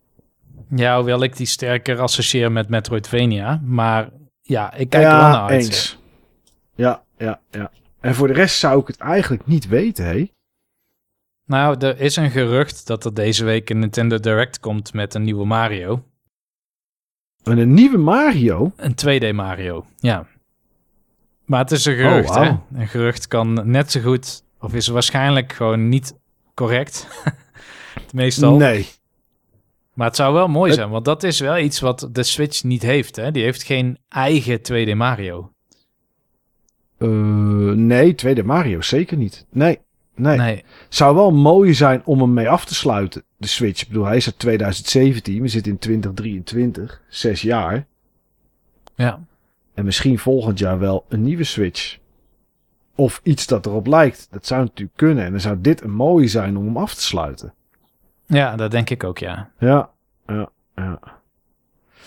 Ja, Niels, ik denk dat we er een beetje zijn. Het is een genre wat van alles aantikt. Ehm, en waar altijd toch wel iets in is dat je aan kan trekken. En ja, eh, platformers, Niels. Ik, ik, ik, ja, mijn platform koekje boekje is op, denk ik. ja, ik moest net nog wel denken inderdaad. De allereerste game die ik zelf heb gemaakt, Ja. dat was ook een platformer. Oh, echt waar? Wat moest je doen? Ehm, het was een, eh, een spel met eh, niet met scrolling. Je had wel grote levels, zal ik maar zeggen. Dus waar je van links naar rechts moest. En als je dan het einde van het scherm bereikte, dan kwam je in het volgende scherm terecht. Oké, ja. En eh, het, het was eigenlijk vrij simpel met het, het springen over projectielen die vijanden dan schoten. En dan over die vijand heen. Dus het was eigenlijk, wordt niet geraakt, zal ik maar zeggen, hoofdzakelijk. Hmm, ja, ja, ja. Ontwijken. En ik, ik kan me herinneren dat ik had het in Turbo Pascal gemaakt. Samen met een eh, vriend van de middelbare school die ik speciaal had leren programmeren om dit te kunnen doen. Oké. En ehm, je had in die tijd had je een, eh, een eh, dat noemden ze volgens mij een module in Pascal. Ik weet niet meer zeker. Je had headers in C en ik dacht modules in Pascal. En eh, die heette Graph. En ehm, met, eh, met Graph kon je dan lijnen trekken en ehm, eh, taartdiagrammen en dat soort dingen. Dus mijn poppetje was letterlijk, het hoofd was een taartdiagram met een klein stukje eruit. En het lijfje was dan een paar stokjes, zeg maar, van lijnen. Ja. En op het moment dat je dan sprong, dan tekende je het poppetje met de beentjes uit elkaar. Oh ja, ja, ja, ja. Echt zo'n stickfigure. En het was high res voor die tijd. Want Oh. Graf was om- een of andere reden 640 bij 480 of zo. Of 400, geen idee. Ehm, ik, ik, ik had het vorige aflevering over ehm 320 bij 200, mode 13 hex. Ja. Dat is eigenlijk pas iets wat ik later pas leerde. Oké. Maar wel Maar ja, leuk. goed. Eerste platformen. Heb je dat nog? Nee, die, helaas niet, nee. Oh, Nee. zonde is dat, hè? Dat je dat soort dingen dan niet meer hebt. Ja. Hij ging ook niet snel hoor. Want ehm, ja, het, het, het ding was, dat wist ik toen nog niet, maar ehm, bijvoorbeeld Commander Keen, die heeft voor PC-platformers in ieder geval het Dirty Rectangle principe uitgevonden. En wat dat betekent is, op het moment dat iets in het scherm verandert, moet je eigenlijk alleen maar updaten wat er is veranderd, niet alles. Ehm, en eh, Commander Keen ehm, die eh, update alleen maar de graphics rondom Commander Keen zelf bijvoorbeeld. En op het moment dat hij gaat scrollen, dan, eh, dan, dan haalt hij zeg maar een regeltje tiles erbij aan de, kant waar je naartoe loopt. En er valt een regeltje af aan de kant waar je vandaan komt. En zo houdt hij eigenlijk minimaal wat er wordt veranderd aan je scherm. Hmm, Oké. Ehm, en natuurlijk, het scherm scrolt wel, dus hij copy-paste een groot stuk van het scherm. Maar hij tekent niet eigenlijk alles opnieuw, zal ik maar zeggen. nee, oké. Hij, hij, hij verplaatst het, zeg maar. Ja, maar dat wist ik natuurlijk nog niet in, eh, weet ik veel, 1991 of zo, dat ik dat spel had gemaakt. Dus ehm, toen eh, tekende ik het hele scherm opnieuw en dat was gewoon traag. Dus Oh. het spel draaide gewoon op een nieuwe PC ook gewoon, weet ik veel, 12 frames per seconde of zo. Ja, ja, ja, ja. Maar ja, je, je had wel iets gemaakt, Niels. Dat was natuurlijk wel goed. Ja, ja. Dat was cool inderdaad, ja. Gewoon puur omdat je had een gameplay loop en het idee dat je überhaupt een poppetje kon bewegen aan de hand van toetsen die je indrukte. Ja, dat was wel heel gaaf dat je dat dan realiseert. Ja. Stel dat jij nu een platformer zou maken. Kijk, ik kan het niet. Maar stel dat jij nu een platformer zou maken. Wat voor iets zou het zijn? Of waar zou het op lijken? Of wat zou erin zitten? Eh, ja. Ehm, even denken hoor. Als ik nou een platformer zou maken. Ik zou het niet zo snel doen, dat überhaupt. Nee. Overigens, ik heb in, ik denk 2008 nog een keer een platformer gemaakt. Oh, oké.